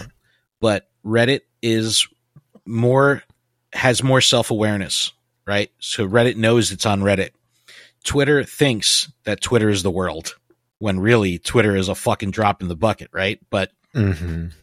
I love, especially within this community, the fact that Twitter is made up of a very, very small portion of the player base. Like You're blocked. Oh, fucking Poke AK. Yes, Um, Poke but is- it's like it's like wait, wait, show of hands. Poke AK blocked people on this on this podcast. Fucking great. Oh, we got three. You're not trying Adam- hard enough, guys. Come Adam, on. go call him a I, name or I've, something. I've never commented on anything. It doesn't matter. Me neither. I, I It doesn't follow a matter couple either. people he has blocked. but no, look, look, it, it's. I, I think there's a very interesting microcosm of the game where you have probably like less than a hundred exceptionally loud and influential people on Twitter that have said influence because they're loud, right? And that, that's really it, right? But in doing that, it really promotes the fact that they have issues with Niantic, issues with the game, and you know that turns into negativity and toxic or anger, however you want to, however you want to call it. Look, you can do whatever the fuck you want. Like that's it's your prerogative, right? My my position, like what Chris was saying, is like just don't be a dick, right? You could do whatever you want, you could say whatever you want, but when you cross the line of being a dick personally to someone or the devs or anything like that, that's that's a whole different ballgame. So that part of the conversation notwithstanding, you have this small but loud segment on Twitter that clearly despises this game. However, they can't stop playing. And I fucking love that dynamic. I think it's like the absolute, it's just absolutely hilarious that the people that, my, my favorite is like someone said it earlier, like, oh, I'm going to quit this. I'm going to quit the game if this happens. And it's like, really, bro? Because you should have quit like 38 times based on like how many times you said you were going to quit. Yet you're coming back, you're playing more and all that good stuff. So the question I'd like to, to bring to the table here is why do trainers that continually share their hate for the game continue to play this game? Why don't they just put it down? Why don't they play the Switch instead of playing Pokemon Go, or not for nothing, why don't they just fucking leave the community? Why don't they just play something else? Like just go. It's it's like you know, don't go away mad, just go away, right? Like that that whole thing. I just want to hear everybody's take on that because depending on your interaction level with Twitter, and again, it's a microcosm. So if you're not on Twitter, you're you're oblivious. You have blissful ignorance to the fact that the PvP community is is fucking rough, right? But if you're on Twitter every day, like most of us, because we're part of the content and influencer community, you have to be in the mix, right? So we see it every single day. So my question to the to the panel here is, what's the deal with these people? I don't know, Chris. You're you're you're always the nice guy. Like, what do you think of these people? Oh boy, um, I think they have uh, an issue. It's really kind of what it is, man. Honestly, have an Because- issue, need a That's it. tissue. yeah, but, but honestly, I mean, you can look at some of these tweets and, and they can be brash and they can be outlandish, but you can tell the difference between somebody that's just acting out because they're upset and somebody that's like actually out for blood, trying to ruin somebody's day and just trying to be mean, right? Based on the word choice and things like that, right? Or even their tweet history. Um, I, I just think that these people like to be angry. There, I mean, there are people like this in intimate relationships where they have to have a problem, right? That we're we're all aware of that sort of person, and these people are in that sort of relationship with a game, and it's perfect for them because they don't have to feel bad about it because the game isn't a person; it's just faceless to them, so they get to scream at it and have problems about it, and still go to bed at night next to their phone being open to Pokemon Go. You know, so right. Uh, Kyle, how do you feel, man? I I think I agree with Chris here, especially every game has these players. It doesn't matter what game, if it has a community, it's got them. Both Chris and I were in the World of Warcraft community and the League of Legends community. The League of Legends community is notorious for this same kind of stuff. Yeah. It's very toxic, very negative for every change. And I I think part of it is people just like to be angry. That's just it's like the natural state of being for so many people and I get that. I've I've definitely been there.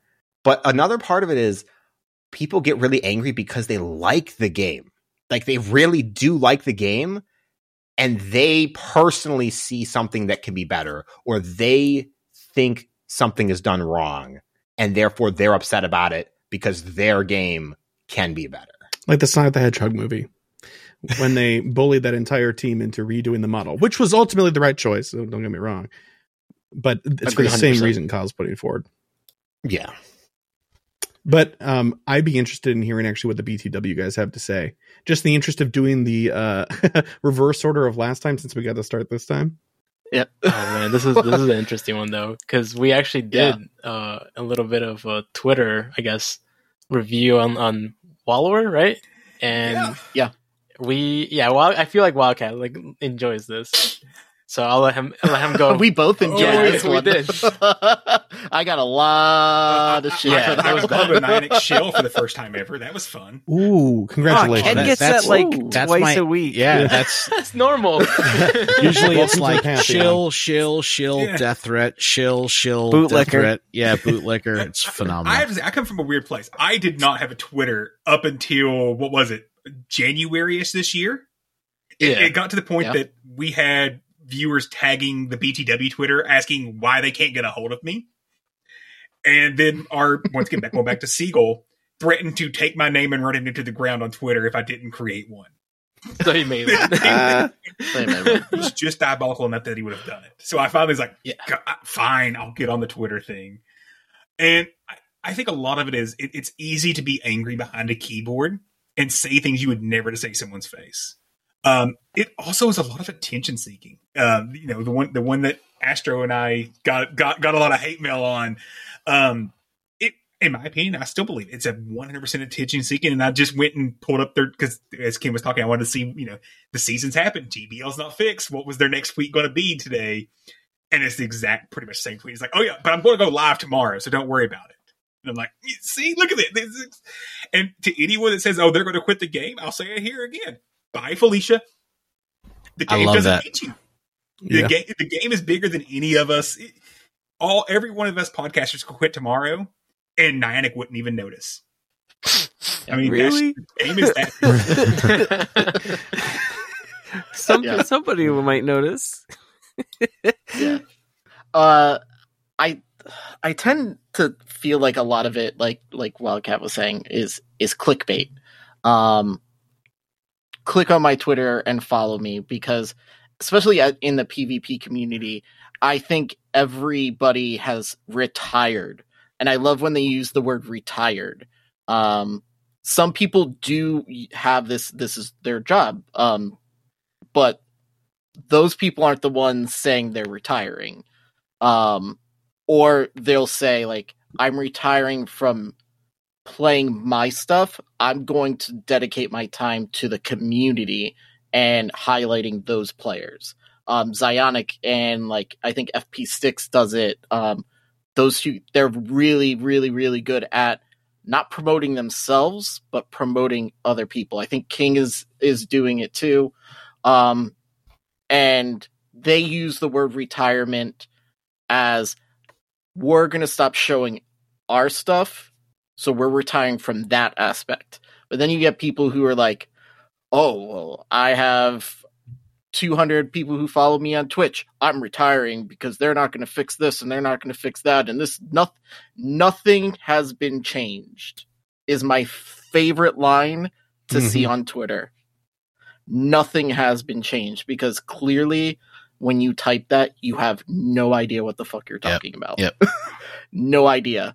Um, I think some of the stuff that goes on um, with these um, keyboard heroes, I like to call them, um, where they are real tough behind the keyboard um, and say some pretty, I mean, some nice pretty things? ignorant shit. Uh,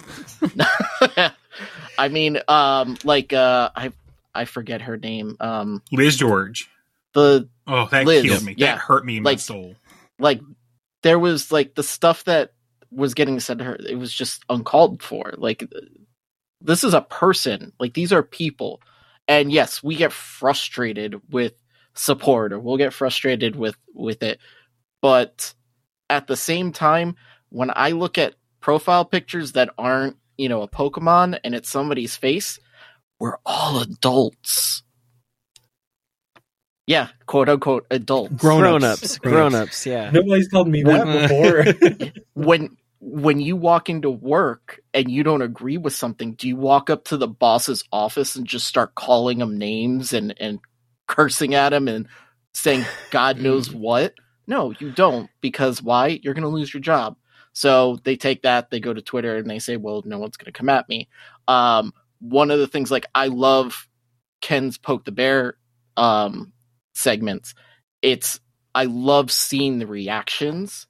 Um, I remember, and this could you guys could have maybe squashed it already, but there was one. It was a while ago um, where a certain female PvP player uh, came at you pretty hard, and you were like, "Let's have a Zoom conversation."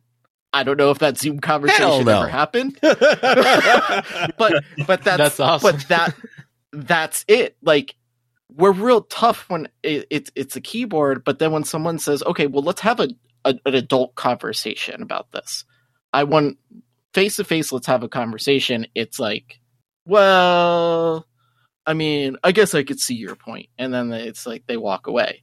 Um, I think compared to most other games with communities, it's probably the lesser um, out of all of them. I think honestly, in our realm of PvP, it's the absolute worst when it comes to this game. Um, I it's very rare.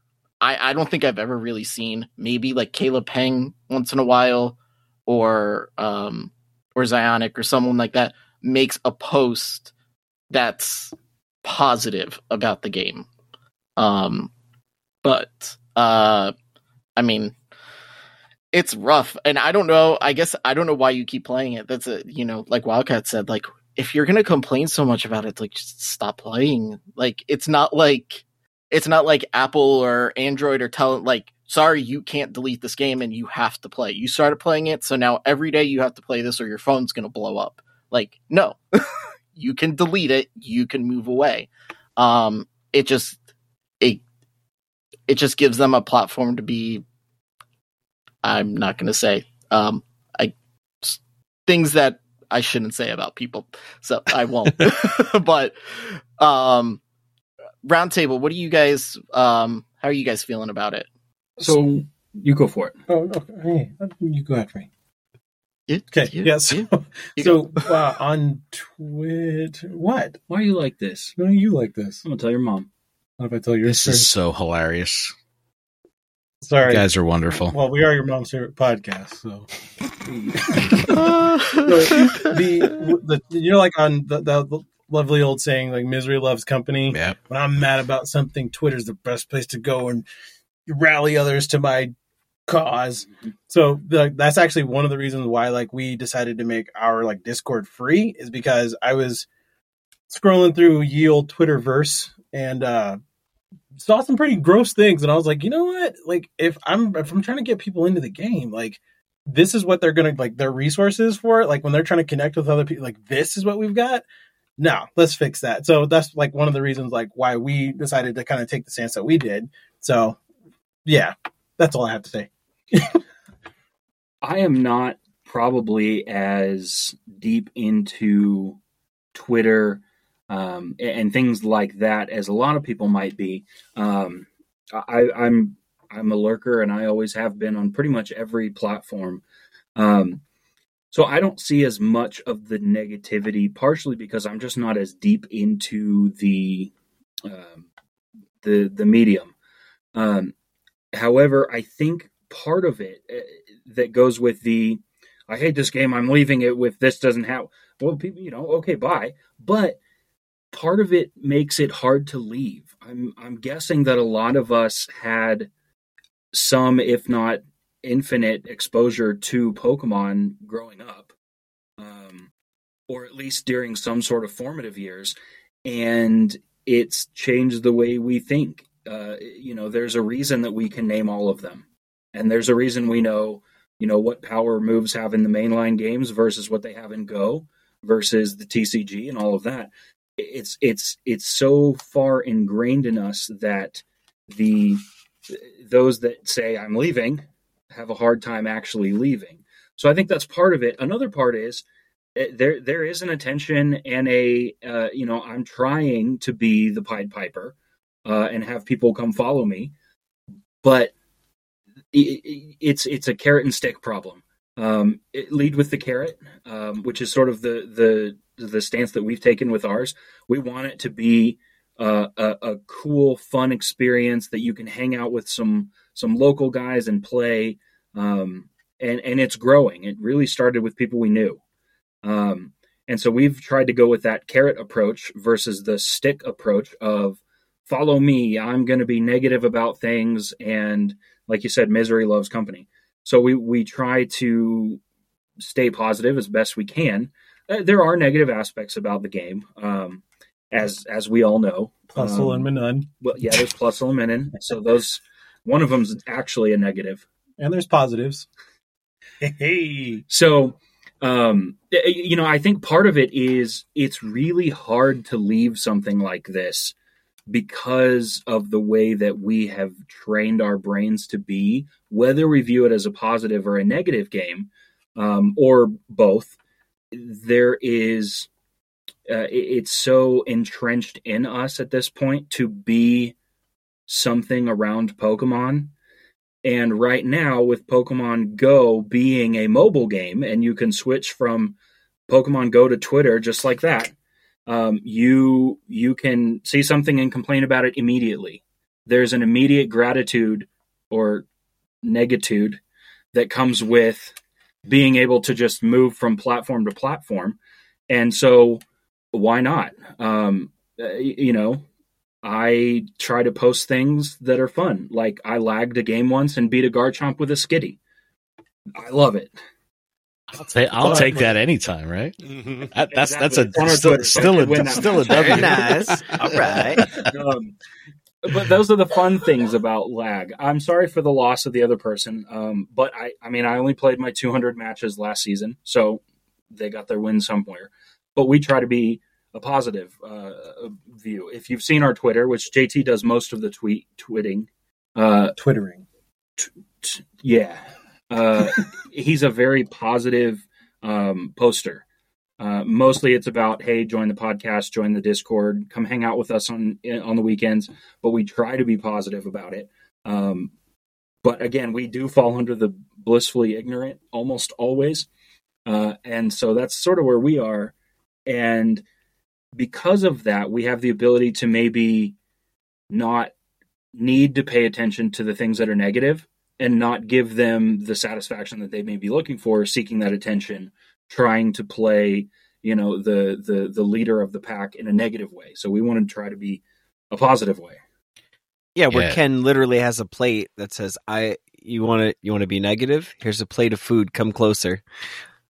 Well, look, But hold on, hold on, hold on. Before Ken goes though, I'm gonna say it's one word: addiction. Yes. Think about it. If It's if you were in. smoking, if you were a smoker and you smoke, okay, and you're like, "I'm done. I'm quitting."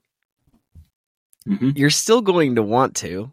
Yeah. And then imagine if all the people you're around are also smoking, aka playing. Po- I'm sorry to use this reference, but but everybody around you's playing Pokemon. Go. You're gonna be like, oh, you know, I really want to play again.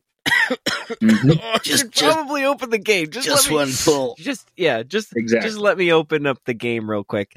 It's I just have to download it. It's only a I'll just I'll just check. I'll I'll see if I got a gift, and I Mhm. might open a couple gifts, and then all of a sudden you're shiny checking, and all of a sudden it's community day, and all of a sudden you're playing. All of a sudden, you've made So- a podcast Mhm. about it. All of a sudden you're doing a Yeah. podcast. You're No, I, I think I, Adam, I think you nailed it. I, I think that that was actually what I was going to bring up. I mean, that's that's one hundred percent the elephant in the room, right? And because this game is a culture, and the way we play it is throughout our day, and we play when we're taking a shit, and we play when we're driving, and we play when we're you know doing everything. It, yeah, it's Whoa, whoa, one whoa. hundred percent. I'm a passenger. I hit the button. I hit the button.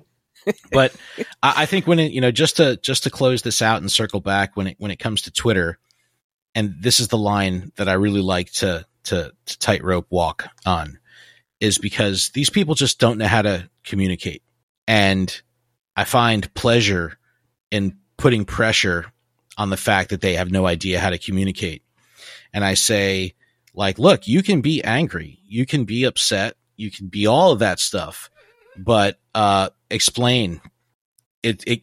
Don't give me 140 characters of why you're mad, right? Like, I, I want to know. I want to talk about it. I want to. I want to get to the root of it, you know. And I want to have a discussion so we can find some kind of. We could have some kind of understanding because I'm not just gonna, you know, look at Waller's tweet and be like, "This is it," blah, blah, blah. you know. Come on, bro.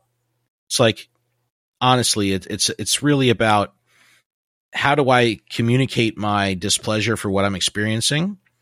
How do I balance that with the fact that I potentially have some kind of Stockholm syndrome going on where I find joy and the the cyclical cyclical mo- motion of this game is I find a completion feeling when I'm able to find negativity within the game, post about it, cause a cycle of negativity and loop it over and rinse repeat and some people get their rocks off like that and that completion that circle of life that circle of like bullshit negativity toxic whatever that's how they continue and live their life and like for me it's fascinating but in like the worst way possible so i want to be able to provide people a platform and like like wildcat was saying or or even Astro, I forget who was saying it, but like, it, yeah, he, you know, if you have the problem, like, let, let's talk it out. Like, let, let's go for it. And a lot of times when that happens, they realize like, oh shit, I, I don't have a leg to stand on. And really all I had was a soapbox. And now that the soapbox is kind of a full platform and not just like this one little square, yeah, maybe my, my argument doesn't lie. And, and I, I don't know. I just I just think it's uh it's a it's a matter of communication. You know, people don't know how to communicate, and the easy way out to any scenario is to be lashing out and to have anger. And you know, I think we all deal with it. It's just some people exploit the fact that Twitter is kind of this pseudo anonymity uh, where they feel like they could just be keyboard warriors and uh, and get away with it. Um, because it's a microcosm, right? It's it's its own bubble. Uh, if we were at GoFest, you know, no one would come up to my face and be like, "Yo, you're a shill." And if they did, I'd have to tell them why they fucking with the wrong one. You know, I'm saying from Jersey, but it, it's like, and I'd be like, I'm from Canada. eh? but I can't get it out of the wrapper. but it's like no but seriously I, I i just do think you know it, it, it's it's i blame the parents yo no for real it's like I, it's it's just a matter of of not knowing how to communicate and uh yeah it, it, it just comes down to to true personality traits and, and an understanding of how to be a decent human and if you don't have that quality it's just going to be exacerbated and amplified on a platform like twitter because it's conducive to you know being filled with toxic waste. So that's that's where I'll close it out. But I love every fucking minute of it. So don't get me wrong; it's it's phenomenal. Don't never change Twitter. Actually, get worse, please. Uh, so I, I'm just going to kind of insert this now because it's just too appropriate. It's really, really kind of close to what we were just talking about. One of the topics that I wanted to talk about from our show was FOMO, generally speaking, which has been kind of a source of some people being like, uh, you know, I'm going to do this event, blah, blah, blah, difficulty quitting, things like that. Sometimes people feel like they're being taken advantage of, etc. So I think ultimately, Mr. Mime. Uh, yeah, dude. Oh my gosh. In retrospect, it's funny. It's definitely funny. the best We part got- is, is that there was a glitch where it, my screen showed two the GoFest tickets, and like you clicked one, and it was like, "Take pay for your ticket to the Mr. Mime event, 2019." Oh my gosh. or 2020, Oh, that's right. December Yeah, 19th. I, that. was like, "No, No, not this put me again. back. No. we got we got tickets to that for free from Niantic, and we were still pissed. Because I had to evolve. I had to evolve. Oh my god. It's the same thing. Don't make me evolve. well, anyway, the, what I'm mostly curious about is FOMO ultimately like a good thing or a bad thing? And I feel like there's probably like two ways to take this. Like as a player, is it good or bad? Like, is it a motivating factor? Without FOMO, I probably wouldn't be as successful in this game or have reaped the benefits I would have gotten from it. Um, or the negative of now I spend all my money, all my time playing this game and my life is falling apart. Um, or do you think it's a good thing or a bad thing for the uh, integrity of the game in the long run? I'm kind of interested in both aspects. So I, I think let's start out. You know, um, I've been favoring BTW this entire time, so why stop now? so I'm going to pass it over to. Actually, I want to hear what Wildcat has to say first. Oh, this is a wonderful question for me. I, I for the Mr. Mime ticket. I would pay for it again because it was an experience I got to have. It gave me something to do for three hours on a Saturday or Sunday. I don't even Mhm. remember what day of the week it was. Uh, but what I've learned with this game, if FOMO's driving you to play it, just wait a month, wait a year. It's going to come back around. It always comes back around.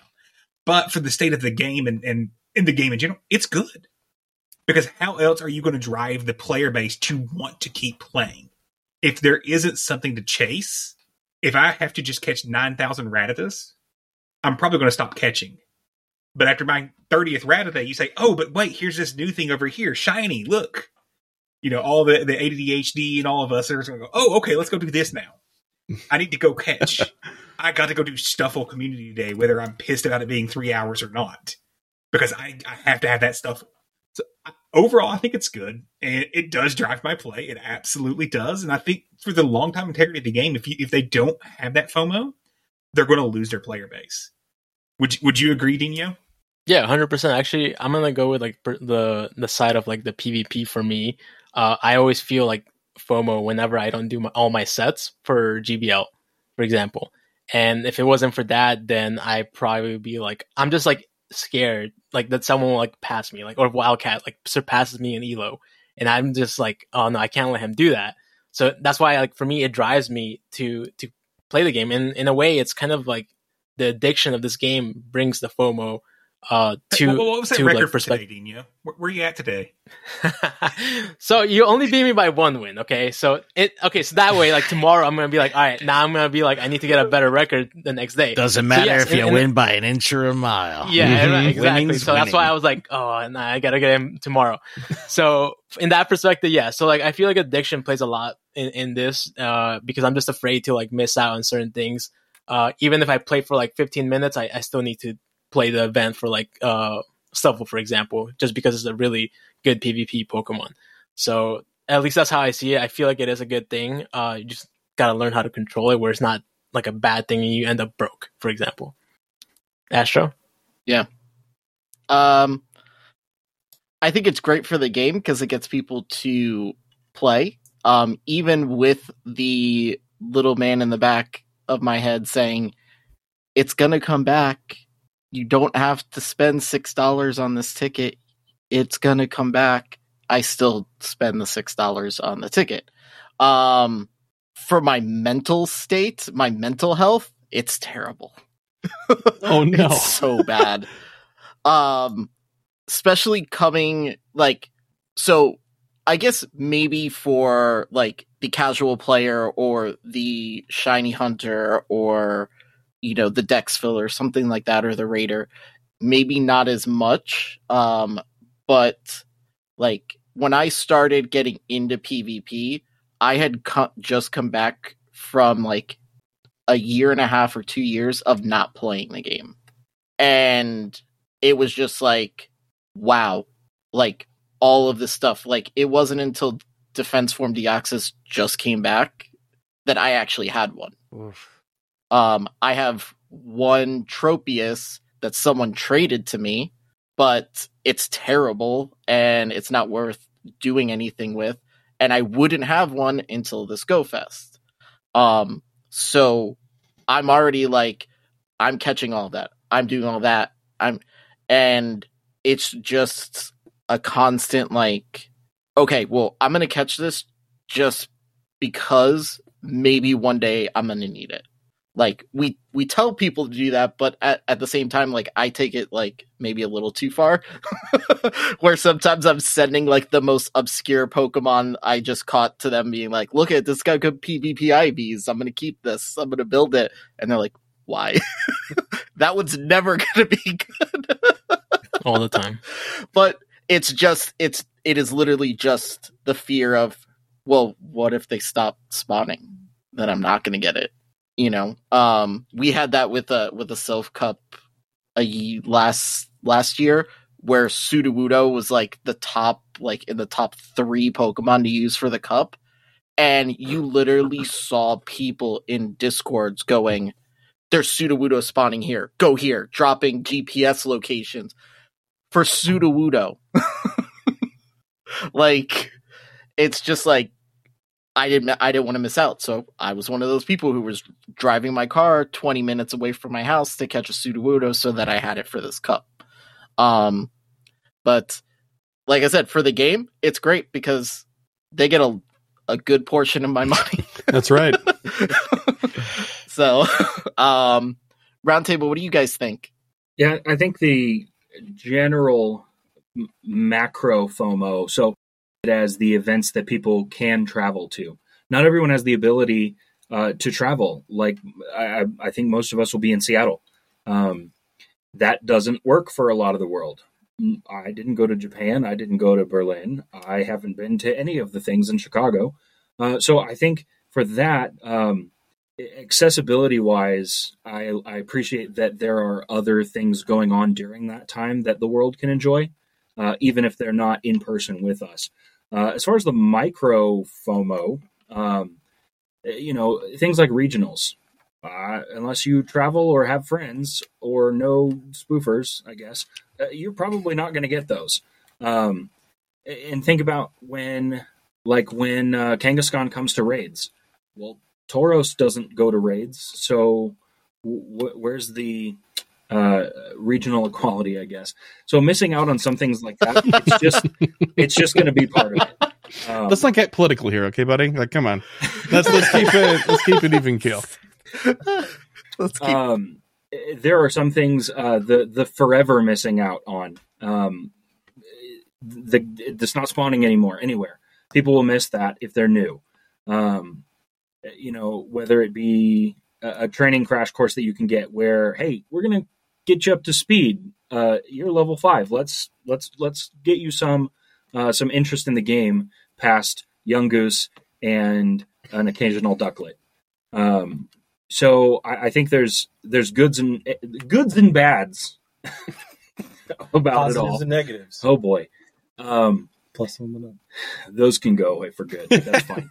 um, I don't think anyone's FOMOing them. I'm definitely not. No. So I I think there's good, good and bad about it all. Um, it just really depends on which level of thing you could miss out on. You're thinking of, um, all the way from local spawns, like you said, the, go find a Sudowoodo. Some people had them, some people went to find them, and some people didn't have the ability to do so.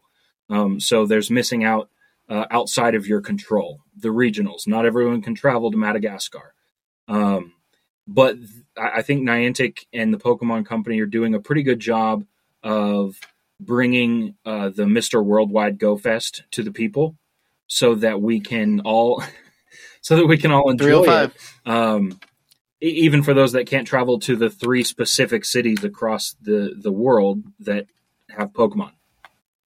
Yeah, I would say for for me it's it's a, a bit different because like I I kind of set goals for myself in the game, like goals that like aren't necessarily like special research, but like I want to get past ace rank in GBL. But I know to do that I need some specific Pokemon to do well in certain uh, certain cups and certain leagues. And when I hear like content creators like ZyoniK or BTW or Fish and DeFi, they're like, "Hey, this is a good one. Go get it." And I'm like, "Okay, that's the one I need to go." And like, if I don't get a chance to, I'm like, "Oh, the FOMO! Like, I'm I'm not going to be able to reach my goal." So like, that's that's what really kind of drives me. The shinies, there are some that I'll go hard for. If I don't get them, I'm just like, "Oh, oh well, they'll be back. See ya." Or somebody will trade it to me. Like so, um, eventually like you can you can put the word out there just hey i'm looking for a clone blastoise or venusaur so if anyone has one send it my way so yeah just kind of those things like i fomo doesn't really get to me too much unless it like impacts one of my like individual goals that i have for myself in the game so and I'll straight up forget about something. if I missed it and uh, give me six months, I won't remember it's there. So we're good. That's me. That's me. funny, funny. Yeah, I, I, I mean, I, I think in general, uh, from a content creator perspective, FOMO's fucking great because this is something that's giving us talking points literally for the life cycle of our entire show. We've been talking about FOMO forever.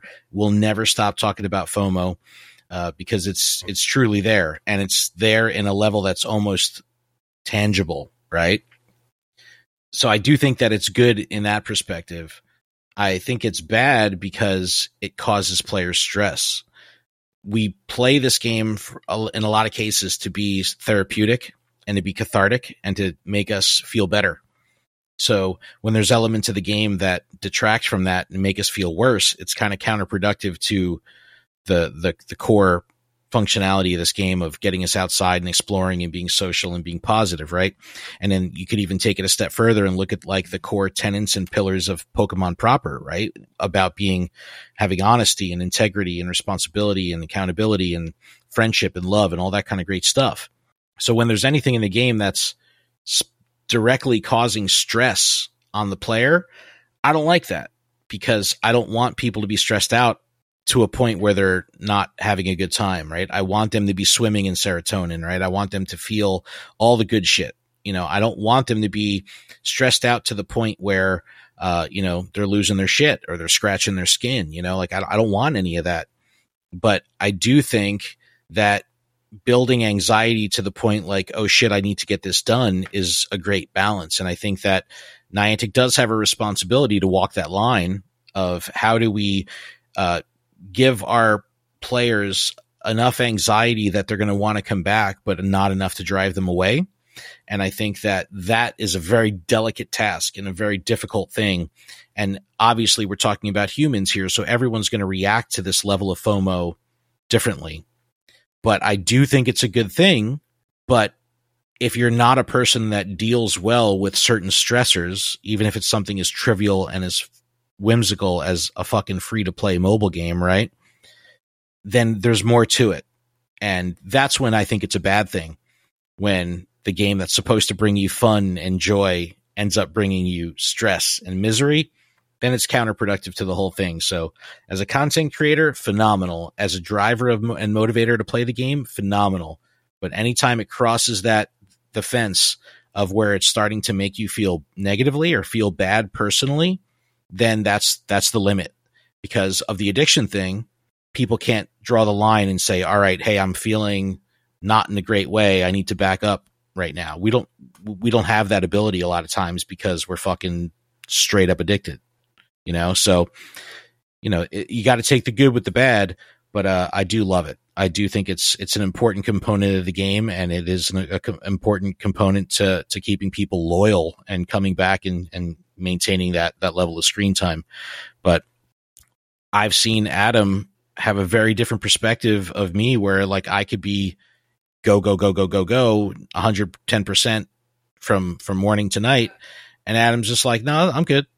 And it's just like how how could you possibly be good? Like how how how does that work? So yeah. I- so to piggyback on on your, you know, you think it's good for the game. It is good for the game. It's good in the general sense where, just like you said, like if a player misses something, like they're gonna come back because they want it. You know, if they didn't get shiny rock Rockruff, like hey, they gave you a ton of time with rock Rockruff, and I do feel like it is kind of weird in the adventure week that they took Rockruff away because it's rock. It, it makes sense this dude, week. that's rough. Rockruff. Woof. um, no, and like that's like like I don't understand that decision, but they took it away, so now people can have that FOMO after them like essentially giving us one and letting it be in raids forever. But uh, I've learned through my years of doing this, FOMO doesn't affect me as it used to. It's more of less like just just like you guys said, the the Kokos, the Tapus, they're all to come back. So so I don't go as hard because I don't care. Like I I don't care to go after the hundo right now because my efforts could be more useful when there's a shiny check when they come back. Let, let's just say they don't come back till next year. I'm okay with that. I'm okay with waiting. Um, I don't need it today.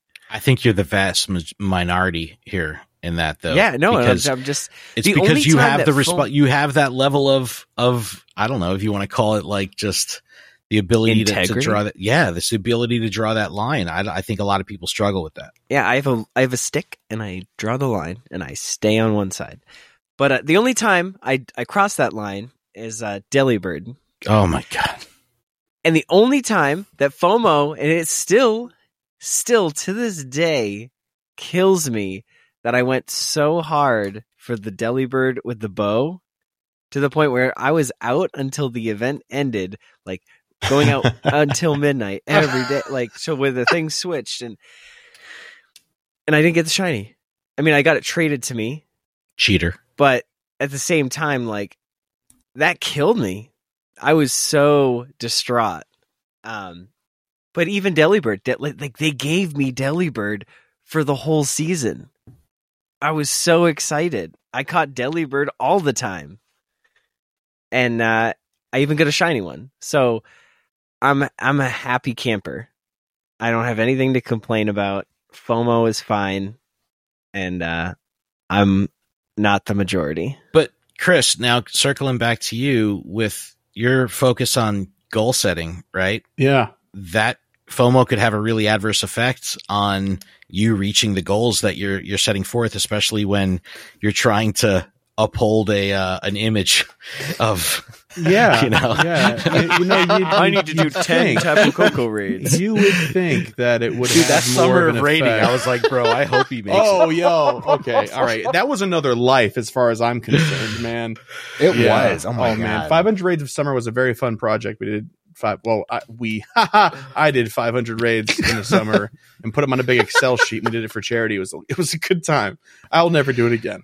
Um, but but as far as like FOMO is considered, I, I think our goal setting is actually sort of free of FOMO, so we're allowed to kind of explore it a little bit because we have created a culture within our own goal setting in the show, like our micro culture. That um, if you didn't get it done, that we're just going to laugh at you, and that's it. That's you know, it's funny. You know, that's also part of the reputation, just as much as it is setting the goals, right? Um, but I think I've heard some really interesting things personally here from everybody else, and I think I'm going to go ahead and just pretty much agree with just about everybody, um, sort of across the board. It seems to be that FOMO is good for the game until it isn't, and FOMO is good for the player until it isn't.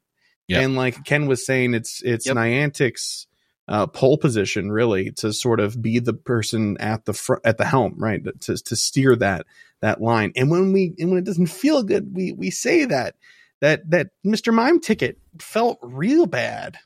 Felt real bad. But like we don't see people screaming about, you know, um Mewtwo coming back in a couple of weeks after it not being around for so long. Oh, I had to work so hard for my Mewtwo or whatever. You know, that sort of stuff just doesn't exist anymore. People don't really care as much. Um, and I think that's ultimately good too. Just Right. wait till Dino Community Day and you'll hear it all again. Uh-huh, I'm sure. oh my gosh. All those Go Fest raids. Oh my god. I don't regret any of them. I don't no. What about you, Kyle? Uh, FOMO? Yay, nay?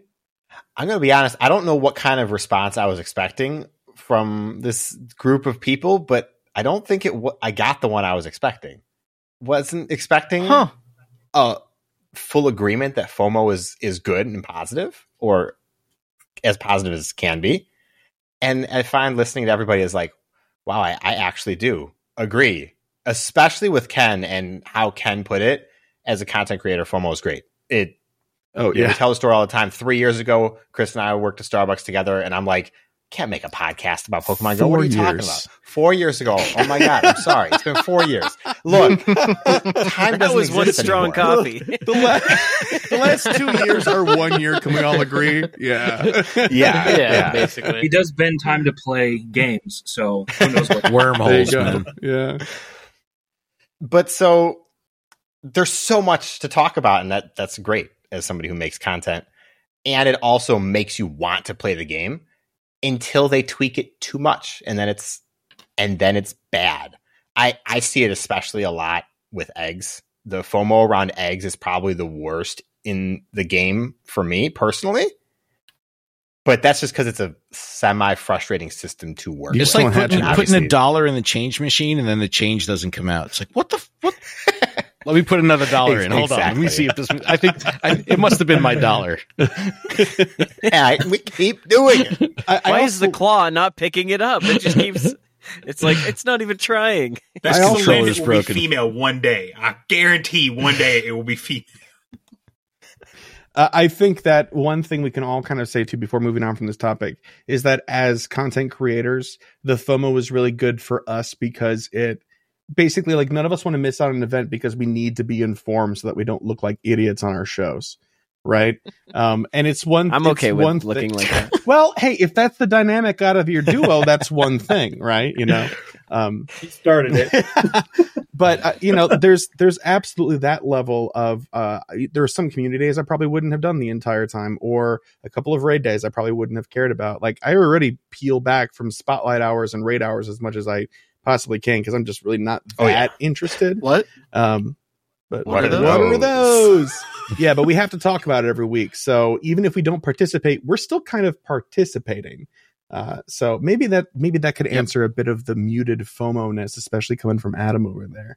I don't like the fact that you're not as much on the on the hook as the rest of us. You think you're better than us? Is that what you're saying? Not think, at all. I think oh, that's okay. what I he's just wanted to saying. make Worse sure. than you. Yeah. Oh, okay. Fair. but in the best possible way. Uh, so one thing that we wanted to talk about, um, obviously BTW is a um, PvP centered podcast. Uh, we still talk about the general news, um, not as in depth as as the rest of the podcast, but we do mention it because it does pertain to you know PvP as well. Um, so I was interested because I I listen to all your shows. I hear the occasional PvP talk.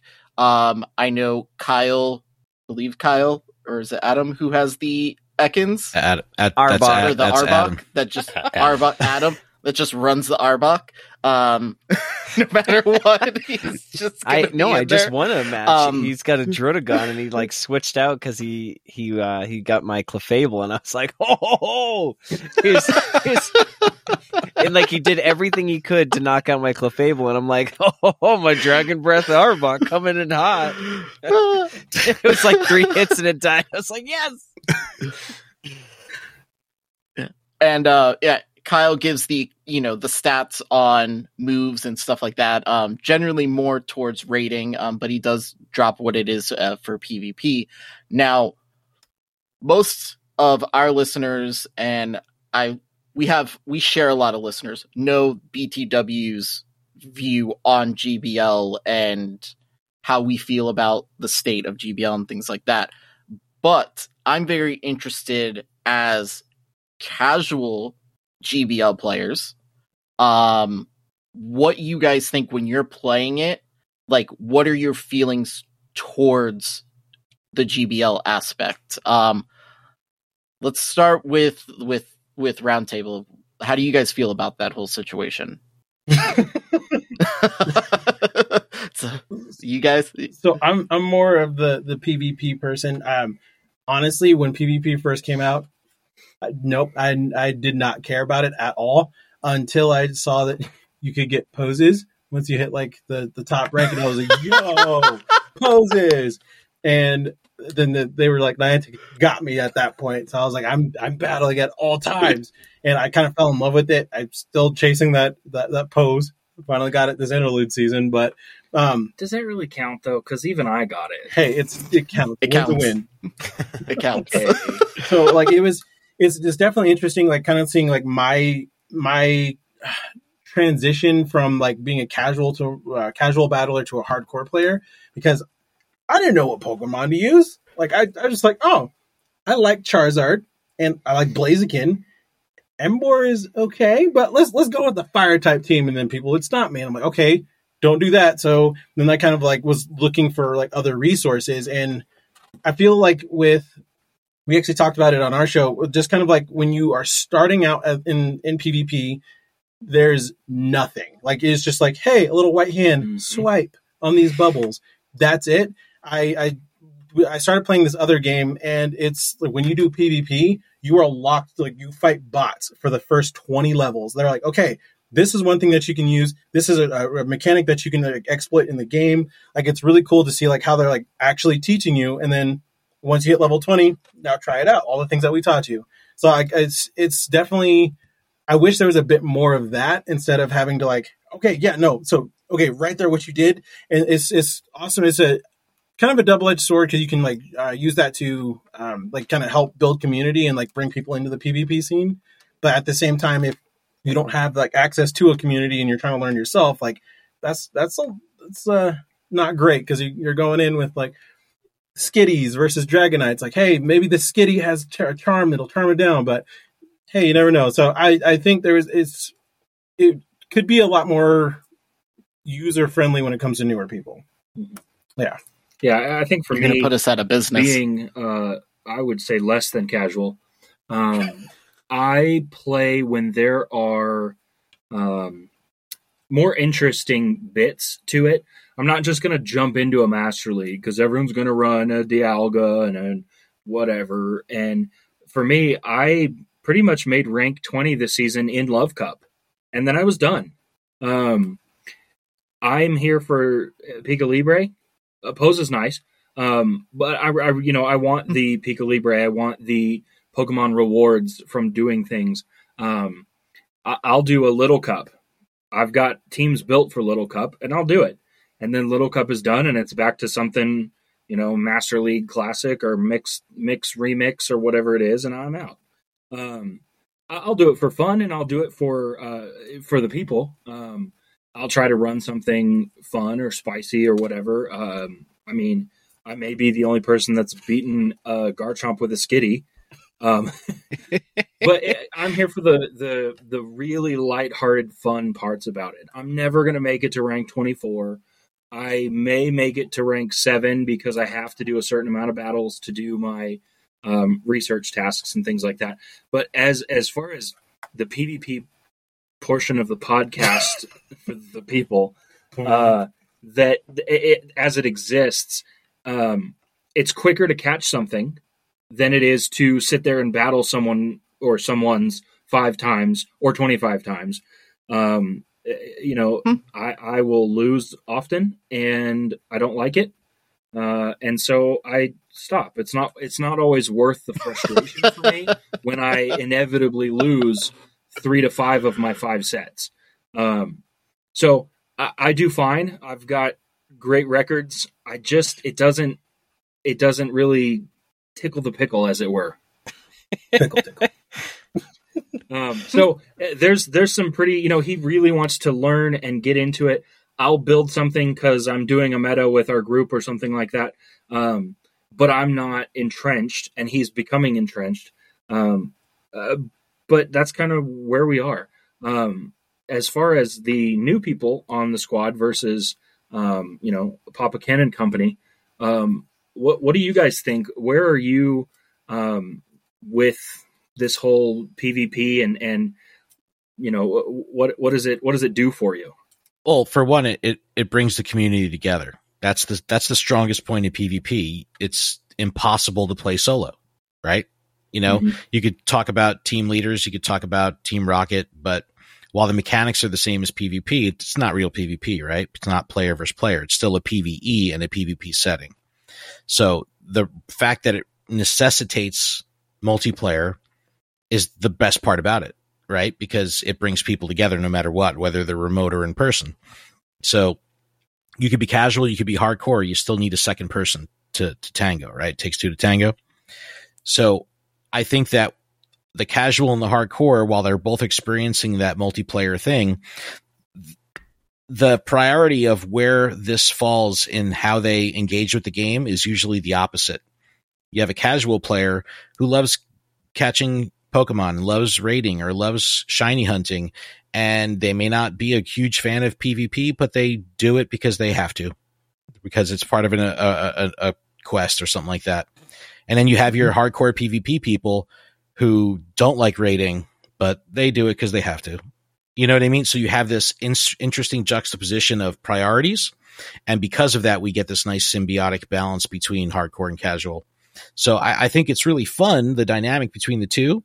I think we, the two like it for completely different reasons, but the bridge is the fact that they have to come together to both share that experience. So, you know, not to be all fucking wholesome and shit, but that's what I'm talking about. That's how it, that's why I think it's so cool is because it pulls everyone together and we're all liking it for different reasons, which amplifies Adam's point from before. We all play this game differently and we can all enjoy it differently, even though we're all playing the same exact game.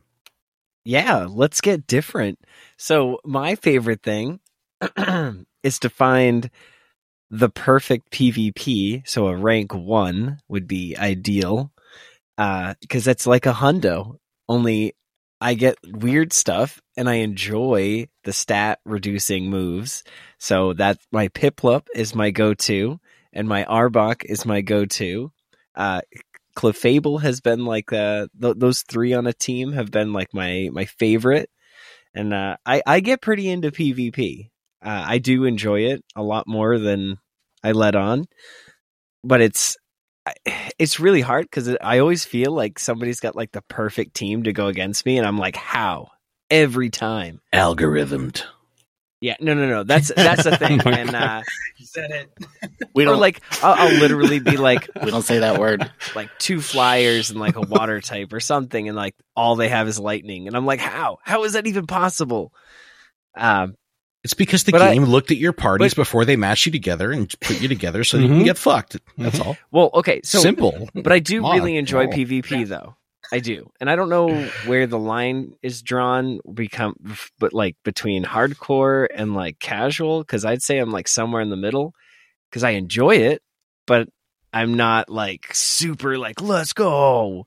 Um, but I enjoy it. Like that's what I enjoy. So I have like a rank one Eelektross. Like that is a weird wiggly thing that I enjoy playing with as well. Oh, ah. yeah. Same. No, but I and then I just I was just looking through my stuff and I and I had like a Tangela and it said PvP one, so I was like, oh, and like I just checked on Pokegenie to just find out, and it's like rank one Tangrowth. So I was like, oh, I'll evolve it right now. See, there you go. Now that's why he evolves. That's how he evolves. Yeah, exactly. So if there's a reason, it makes sense to me. If it's shiny or a hundo or a rank one, and I could use it and play with it, it makes sense. I don't know. We need to hear from the experts. Dino, Yeah, yeah, yeah. like help us here. Um, yeah, no, like the thing for me, I actually noticed that for for the most part, uh, there's actually a huge difference between casual players, uh, battlers, and uh, hardcore, and that is molding. Like the hardcore players are the ones that get really competitive and will, like, I battle people that are really hardcore players, and I'm like, you know, good games, and they're like, not good games. I'm like, okay, relax, bro. uh, so like those things, like that's how I know they're like hardcore players because they don't like to lose. And when I face somebody like that's casual, they'll they'll just be like, "Oh, that was like a fun game. Like, thank you for the battles." And like kind of like Adam said, he like enjoys it, and that's how I know like there's like huge difference between that because hardcore players they're just like they they actually use meta teams and they they're just hardcore players and they don't I, I can see that they don't really enjoy it as much as other players. There's very few hardcore players that actually enjoy uh, while they're playing. Uh, I was gonna say because I don't like to lose, but I lose all the time. but I'm so good at it. I'm just yeah. So uh, for the most part, I- at least that's what I see like the difference like between those two. Yeah, I think Nino. I think the other thing there is, and this is kind of where BTW came into existence, was trying to be a resource to help those casual players that want to become the hardcore players. There, there's not a ton of resources out there in the environment today, and that's one of the reasons that we exist in the first place is to kind of be that stepping stone. And we're really trying to even put more into our YouTube channel, you know, content that's coming soon around you know PvP basics. So I think the state of GVL, that's why I get so angry when people say nothing's been fixed, is because that turns away the casual player. If all they hear from the hardcore GBLers are, it's broken, it doesn't work, why are we playing this game? Why would you come and check it out? So I, I have an interesting, because I know Chris is not a hardcore PvPer, but he grabbed a ticket for Columbus. So Chris- Chris, what pulled you into Oh, yeah. PvP? Um. Okay. That's wow. I'm I'm being called on the carpet here for sure. All right. So, uh, I actually like PvP quite a bit, and uh, Fish and DeFi bust my chops. Fish more so, um, because I don't know where his confidence is, me comes from, but he's like, oh, like stop talking bad. Like you know more about PvP than you give yourself credit for, and I feel like that's relatively true. I just don't consider myself an expert. Like I made it to the first regionals. Um, uh, yeah, the first regional tournament was in a bar in Chicago. It was wonderful. That first Silph season, I really loved it. I was super into it. Um, but GBL, I feel like is a completely different monster, um, in and of itself, and and that's a good thing. It, it should differentiate, and I feel like we're seeing a little bit of you know uh, co- coalescence here with some of the fun cups. We're like, isn't that similar to something that's Silph did? The answer is yes, yes it is. Um, but I, I feel like that's all like good for it to be different. But when it's bogged down with things like technical issues or lag and stuff like that, that is a bummer. But to uh, I believe Dinho's point before and, and Wildcat's point as well at like the the optics that people put out there when you're supposed to be like a leader in the space is like not it's not there and it's up to this to these other people who don't get as much attention because they're not as loud because they're not trying to be as divisive and get attention for doing that um, those are the people that that when people find them they grab onto right um, it, so really early on kyle and i realized that we we didn't really have uh, the specialty to talk about that for the amount of people that we were talking to that listened to our show. Uh, and so, uh, you know, Fish and DeFi are, are wonderful PvP battlers on their own, and they're awesome content creators on their own as well. And they came in and really filled that that spot for us. And the amount of positive feedback we've gotten from that edition is exactly what what Wildcat you were just describing about. People want a resource; they're really hungry for it, you know, and they're just like, "Yeah, I we had we had emails all the time. I don't listen to the rest the rest of the show. I just listen to PvP Corner, right?" and we're like, "Good, that's awesome. We love it. We'll forward this to their email address. I don't know why you sent it here, you know." but but yeah anyway um, i'd love to hear what kyle has to say because i'm just coming from a casual experience. Um, so like i don't really see all the hardcore stuff like lag and frame drops. I like almost never see it. So i don't know. Kyle you you kind of hit it hard every once in a while once in a blue moon. No, I'll I'll keep it very brief. I like Pogo PvP, but I don't play it basically at all. It and the only reason it's very simple, it's too time consuming. It takes too much time to play it for the amount of enjoyment I get out of it, which is still a positive amount. It doesn't make me upset to play GBL. And like that's that's about it. I I don't have any experience with any of the lag or the frustration that I know plagues the community. So I kind of leave that to people who I know understand it better than I do. Just, yeah, kind of uh, you know uh, Chris, did you have something? I just wanted to say really quick to Wildcat talking about the ticket I got to regionals. I just got lucky with it. I just got happened to be in queue, wave number two, and I will not squander the opportunity. I promise you, I will try my darndest. And uh, despite having no training up until now, I, maybe, maybe I'll do some. Hey, yep. I, you can always come on Twitch with me. We'll be more than happy to do some team building and practice. All right, I, I better see in my DMs, man. Let's do it. That sounds like fun. Locking it in. So, sort of, sort of speaking off of the, um, you know, very casual, very hardcore, sort of in the middle players. Um, it's not just for PvP. It can bleed not only into the game itself, but outside of the game itself. So, what we were trying to think of is are there any ways that, uh, and for those listening, uh, the term gatekeeping, um, are there any times where you have experienced gatekeeping. Uh, now, I understand you are all uh, further in uh, than we are into this side of the community. Um, but you know, did you experience gatekeeping early on? Were there people that were you know further into it? Uh, you know, sort of what uh, what are what are your experiences? Uh, maybe with gatekeeping, and hopefully not being a gatekeeper. Um, so you know, we want to hear um, I want to go. I want to go straight to the old man himself, uh, uh, Ken and uh, and Adam. What uh, what are some ways that you may have experienced this, uh, so that we can look to avoid it in the future? Uh, I saw a lot of it on Discord. Right, it was people guarding their digital communities, and by extension, the IRL communities. Right, you had this weird subgrouping at raids. You had a group of seven people over there and then the two people in the corner going like, "Oh, I just want to be part of the group," right? And then you had the transition, the migration from Facebook to Discord and Discord's being invite only and you had to, you know, know a secret handshake to get in and all this kind of weird shit. Or or the secret code. Pidgey, Pidgey, Pidgey. Yeah, exactly. Or or pay like you know if you want to be in the lured up Discord, you have to pay to be our friend. Sorry, guys. Um, but it's like no, it, it's it's just a matter of uh, you know, people covet their communities and people are exceptionally passionate and proud of the culture they create. And while they want to maintain that the integrity of that culture, sometimes that comes off as being gatekeeper because they just they're scared of, you know, people infiltrating and influencing the culture that they've created. So it they could be gatekeepers and not really understand it. Now, Adam, I know we could talk, you could talk to this better than I, but like even in the TCG, it's, there's exceptional, exceptional amount of gatekeeping there because, yes. uh, the, the TCG world is way more pay to win.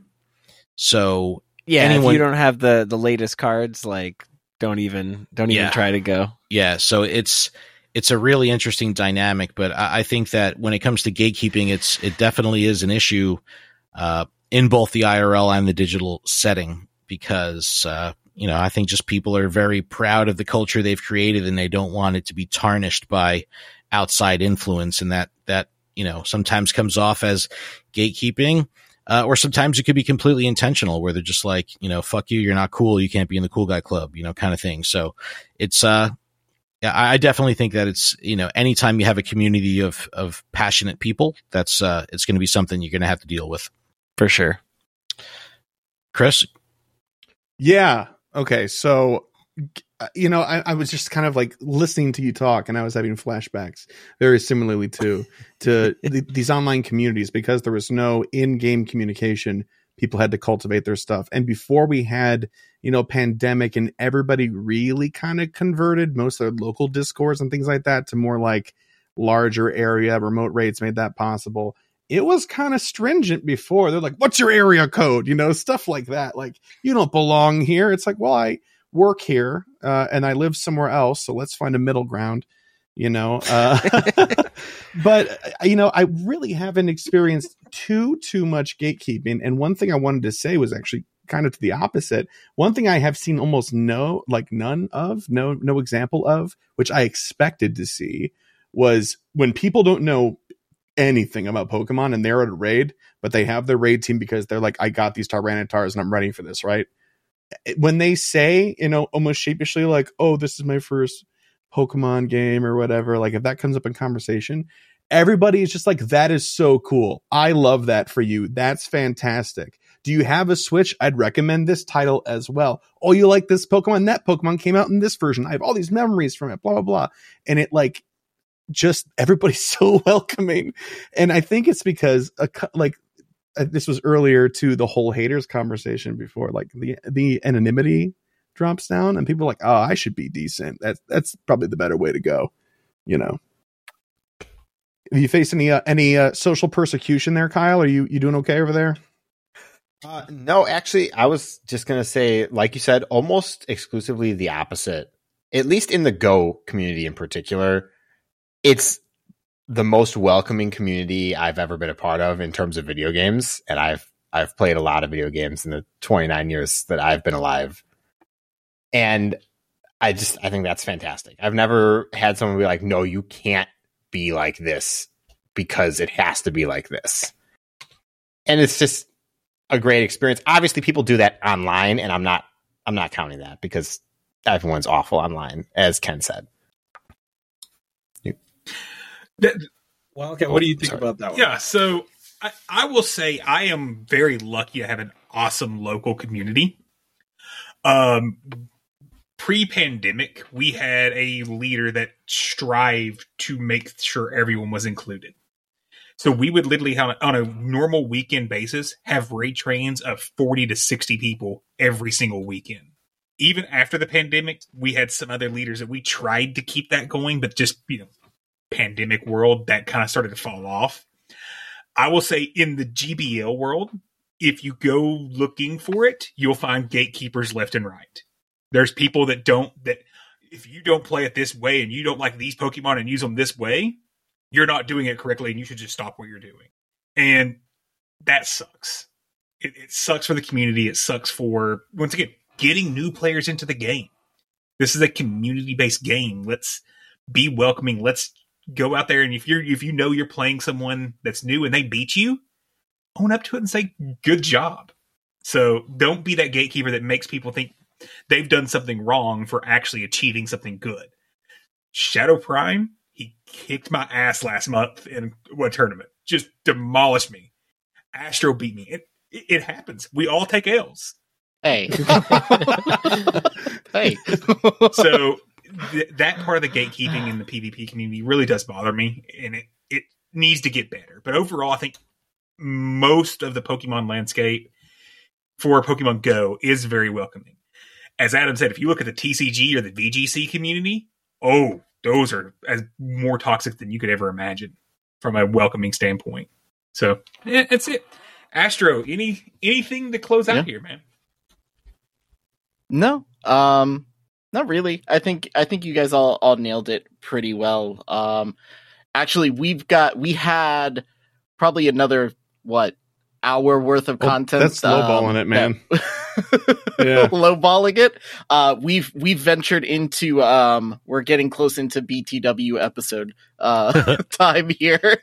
Ken Ken's like, it's over an hour. It's over an hour. Liked it. That 55 minute sweet spot. So, um, yeah. Uh, I mean, I had a blast doing this. I think maybe we'll have a part two to continue this. Um, Let's just fucking always point. do this Absolutely. all the time. Why not? Yeah. This is great. Oh, I'm down. Um, uh, if if you guys want, uh, you the listeners want to um see more, hear more of it, uh, email shows. It doesn't matter what show, just email and just say like, "Hey, do this more, do it more," um, and we'll set it up and we'll do it because this is probably the, I mean, minus our show, and this is like the most fun two hours I've spent probably in about a week.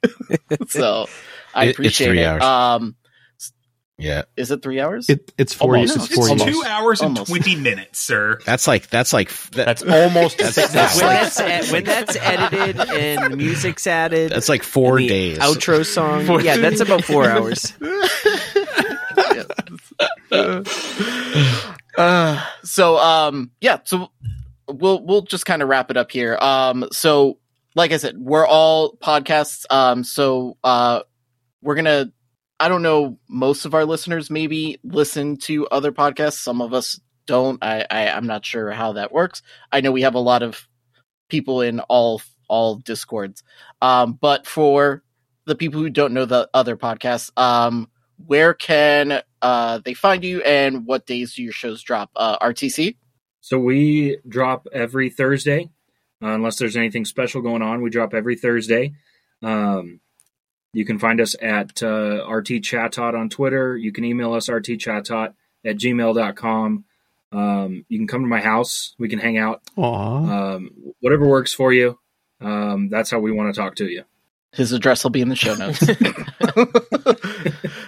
Uh, you could just go to uh, PokemonProfessor.com. That's that's our our podcast network, um, where you can get uh, links to everywhere that you could find us. Also for the BT uh, BTW crowd, if you're into PvP, I also run a PvP Discord, New Jersey Go Battle League. So uh, also you can get links to that. It's a it's a wide open Discord, so I, I encourage you to join and uh, play against some of the the best battlers in Jersey. And uh, yeah, just check out luredup.com, PokemonProfessor.com. You get all our links there. Appreciate it. Yeah. Uh, so anything GoCast podcast, you can pretty much just search GoCast podcast and find us. But uh, most specifically, GoCastPodcast.com for all things GoCast. Um, and uh, we drop our show anywhere from Thursday to the next Tuesday. Generally speaking, there's an episode a week. Sometimes there's more. So uh, we, we try to keep consistent in that uh, we have four plus pieces of, of content out every single month on roughly a weekly a weekly schedule, and we're very grateful for everybody's patience along the way. They may be three days apart sometimes, but who Yeah, cares? no, hon- honestly, yeah, we published one and then we recorded like a day and a half later, and we're like, I don't have any Pokepoll responses. Oh, that's right. Oh yeah, I, I totally forgot to, to, to mention that we uh, we're actually moving to a new schedule. We're going to be live streaming all shows going forward, starting next week, Tuesday nights. Uh, we also do a TCG podcast, so we're going to be doing like a podcast block uh, on Twitch Tuesday nights, Oh. ten o'clock. We'll be doing Lured Up, followed by our TCG podcast special conditions, and then the audio f- uh, format will drop every Friday. That's awesome. Uh, just to close us out, Awesome. mail at gocastpodcast.com. Yep. You guys are Um, all cool with so- dot coms. it's Well, we, we have years It takes on, some- on our it- belt. You know, don't worry. Yeah. About it. RTC at AOL.com. AOL. like .co or .net. Ooh, well, hey, see Dot or org. Just, just see if dot podcast is available. That'd be pretty cool. Edit that out. Somebody will take it. Yeah, Edit right. That out. done. Done. Timestamp. That's enough. Uh, at the BTW uh, podcast, we uh, come out every Wednesday. Uh, I've been pretty good with that, so uh, proud of myself there. Uh, yeah, uh, you can check out our website finally. Yay. Um, btwpvp.com. That'll give you links to pretty much everything um, that we have um, going on. Um, I know uh, uh, Roundtable isn't, um, but uh, we're all pretty much supported by our listeners. You guys are the reason we do this, uh, whether it's just the occasional you guys are doing a good job tweet or it's you know a monetary donation or something like that um i will put the links for all the shows websites patreons all that stuff um in the show notes. Uh we all have a tendency of crossing over. Um i know i've been on pvp corner. Uh me and wildcat did some stuff uh on lured up. One day i'm gonna have uh ken rain check me on uh, a talking shit episode. Let's go. so, um, yeah. Uh, so yeah, um, I just want to thank all of you guys. Like, this was amazing. I, I had I had a blast. Uh, thank you all for taking time out um, to to talk about this. Um, I felt like it was something important that our listeners maybe don't get to hear all the time. So you know, thought it was it was fun. Um, Yeah, I thanks you so much guys for enjoyed organizing I had a lot of fun. This was Yeah, wonderful. this is great. us. Absolutely awesome. Yeah. Yep. Uh, yeah. So, uh, like I said at the beginning of the show, this is a special edition of BTW's Fireside Chat Tot that comes out um, on our YouTube every Friday. Friday, yes. Um, it's our discussion piece. I guess it's it's basically where we want you guys to email us, tell us how bad we are or something.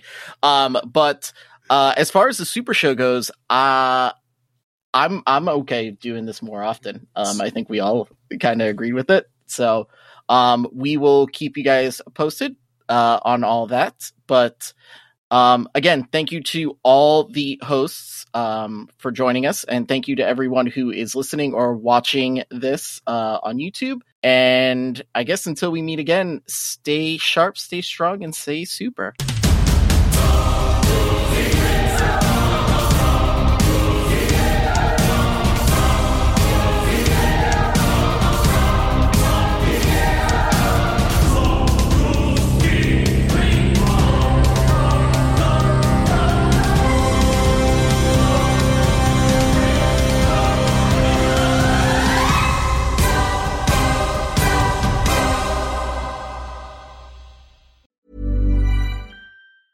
Hi, I'm Daniel, founder of Pretty Litter. Did you know cats tend to hide symptoms of sickness and pain? I learned this the hard way after losing my cat, Gingy. So I created Pretty Litter, a health monitoring litter that helps detect early signs of illness by changing colors, saving you money and potentially your cat's life. Pretty Litter is veterinarian developed, and it's the easiest way to keep tabs on your fur baby's health right at home. Go to prettylitter.com and use code ACAST for 20% off your first order and a free cat toy. Terms and conditions apply. See site for details.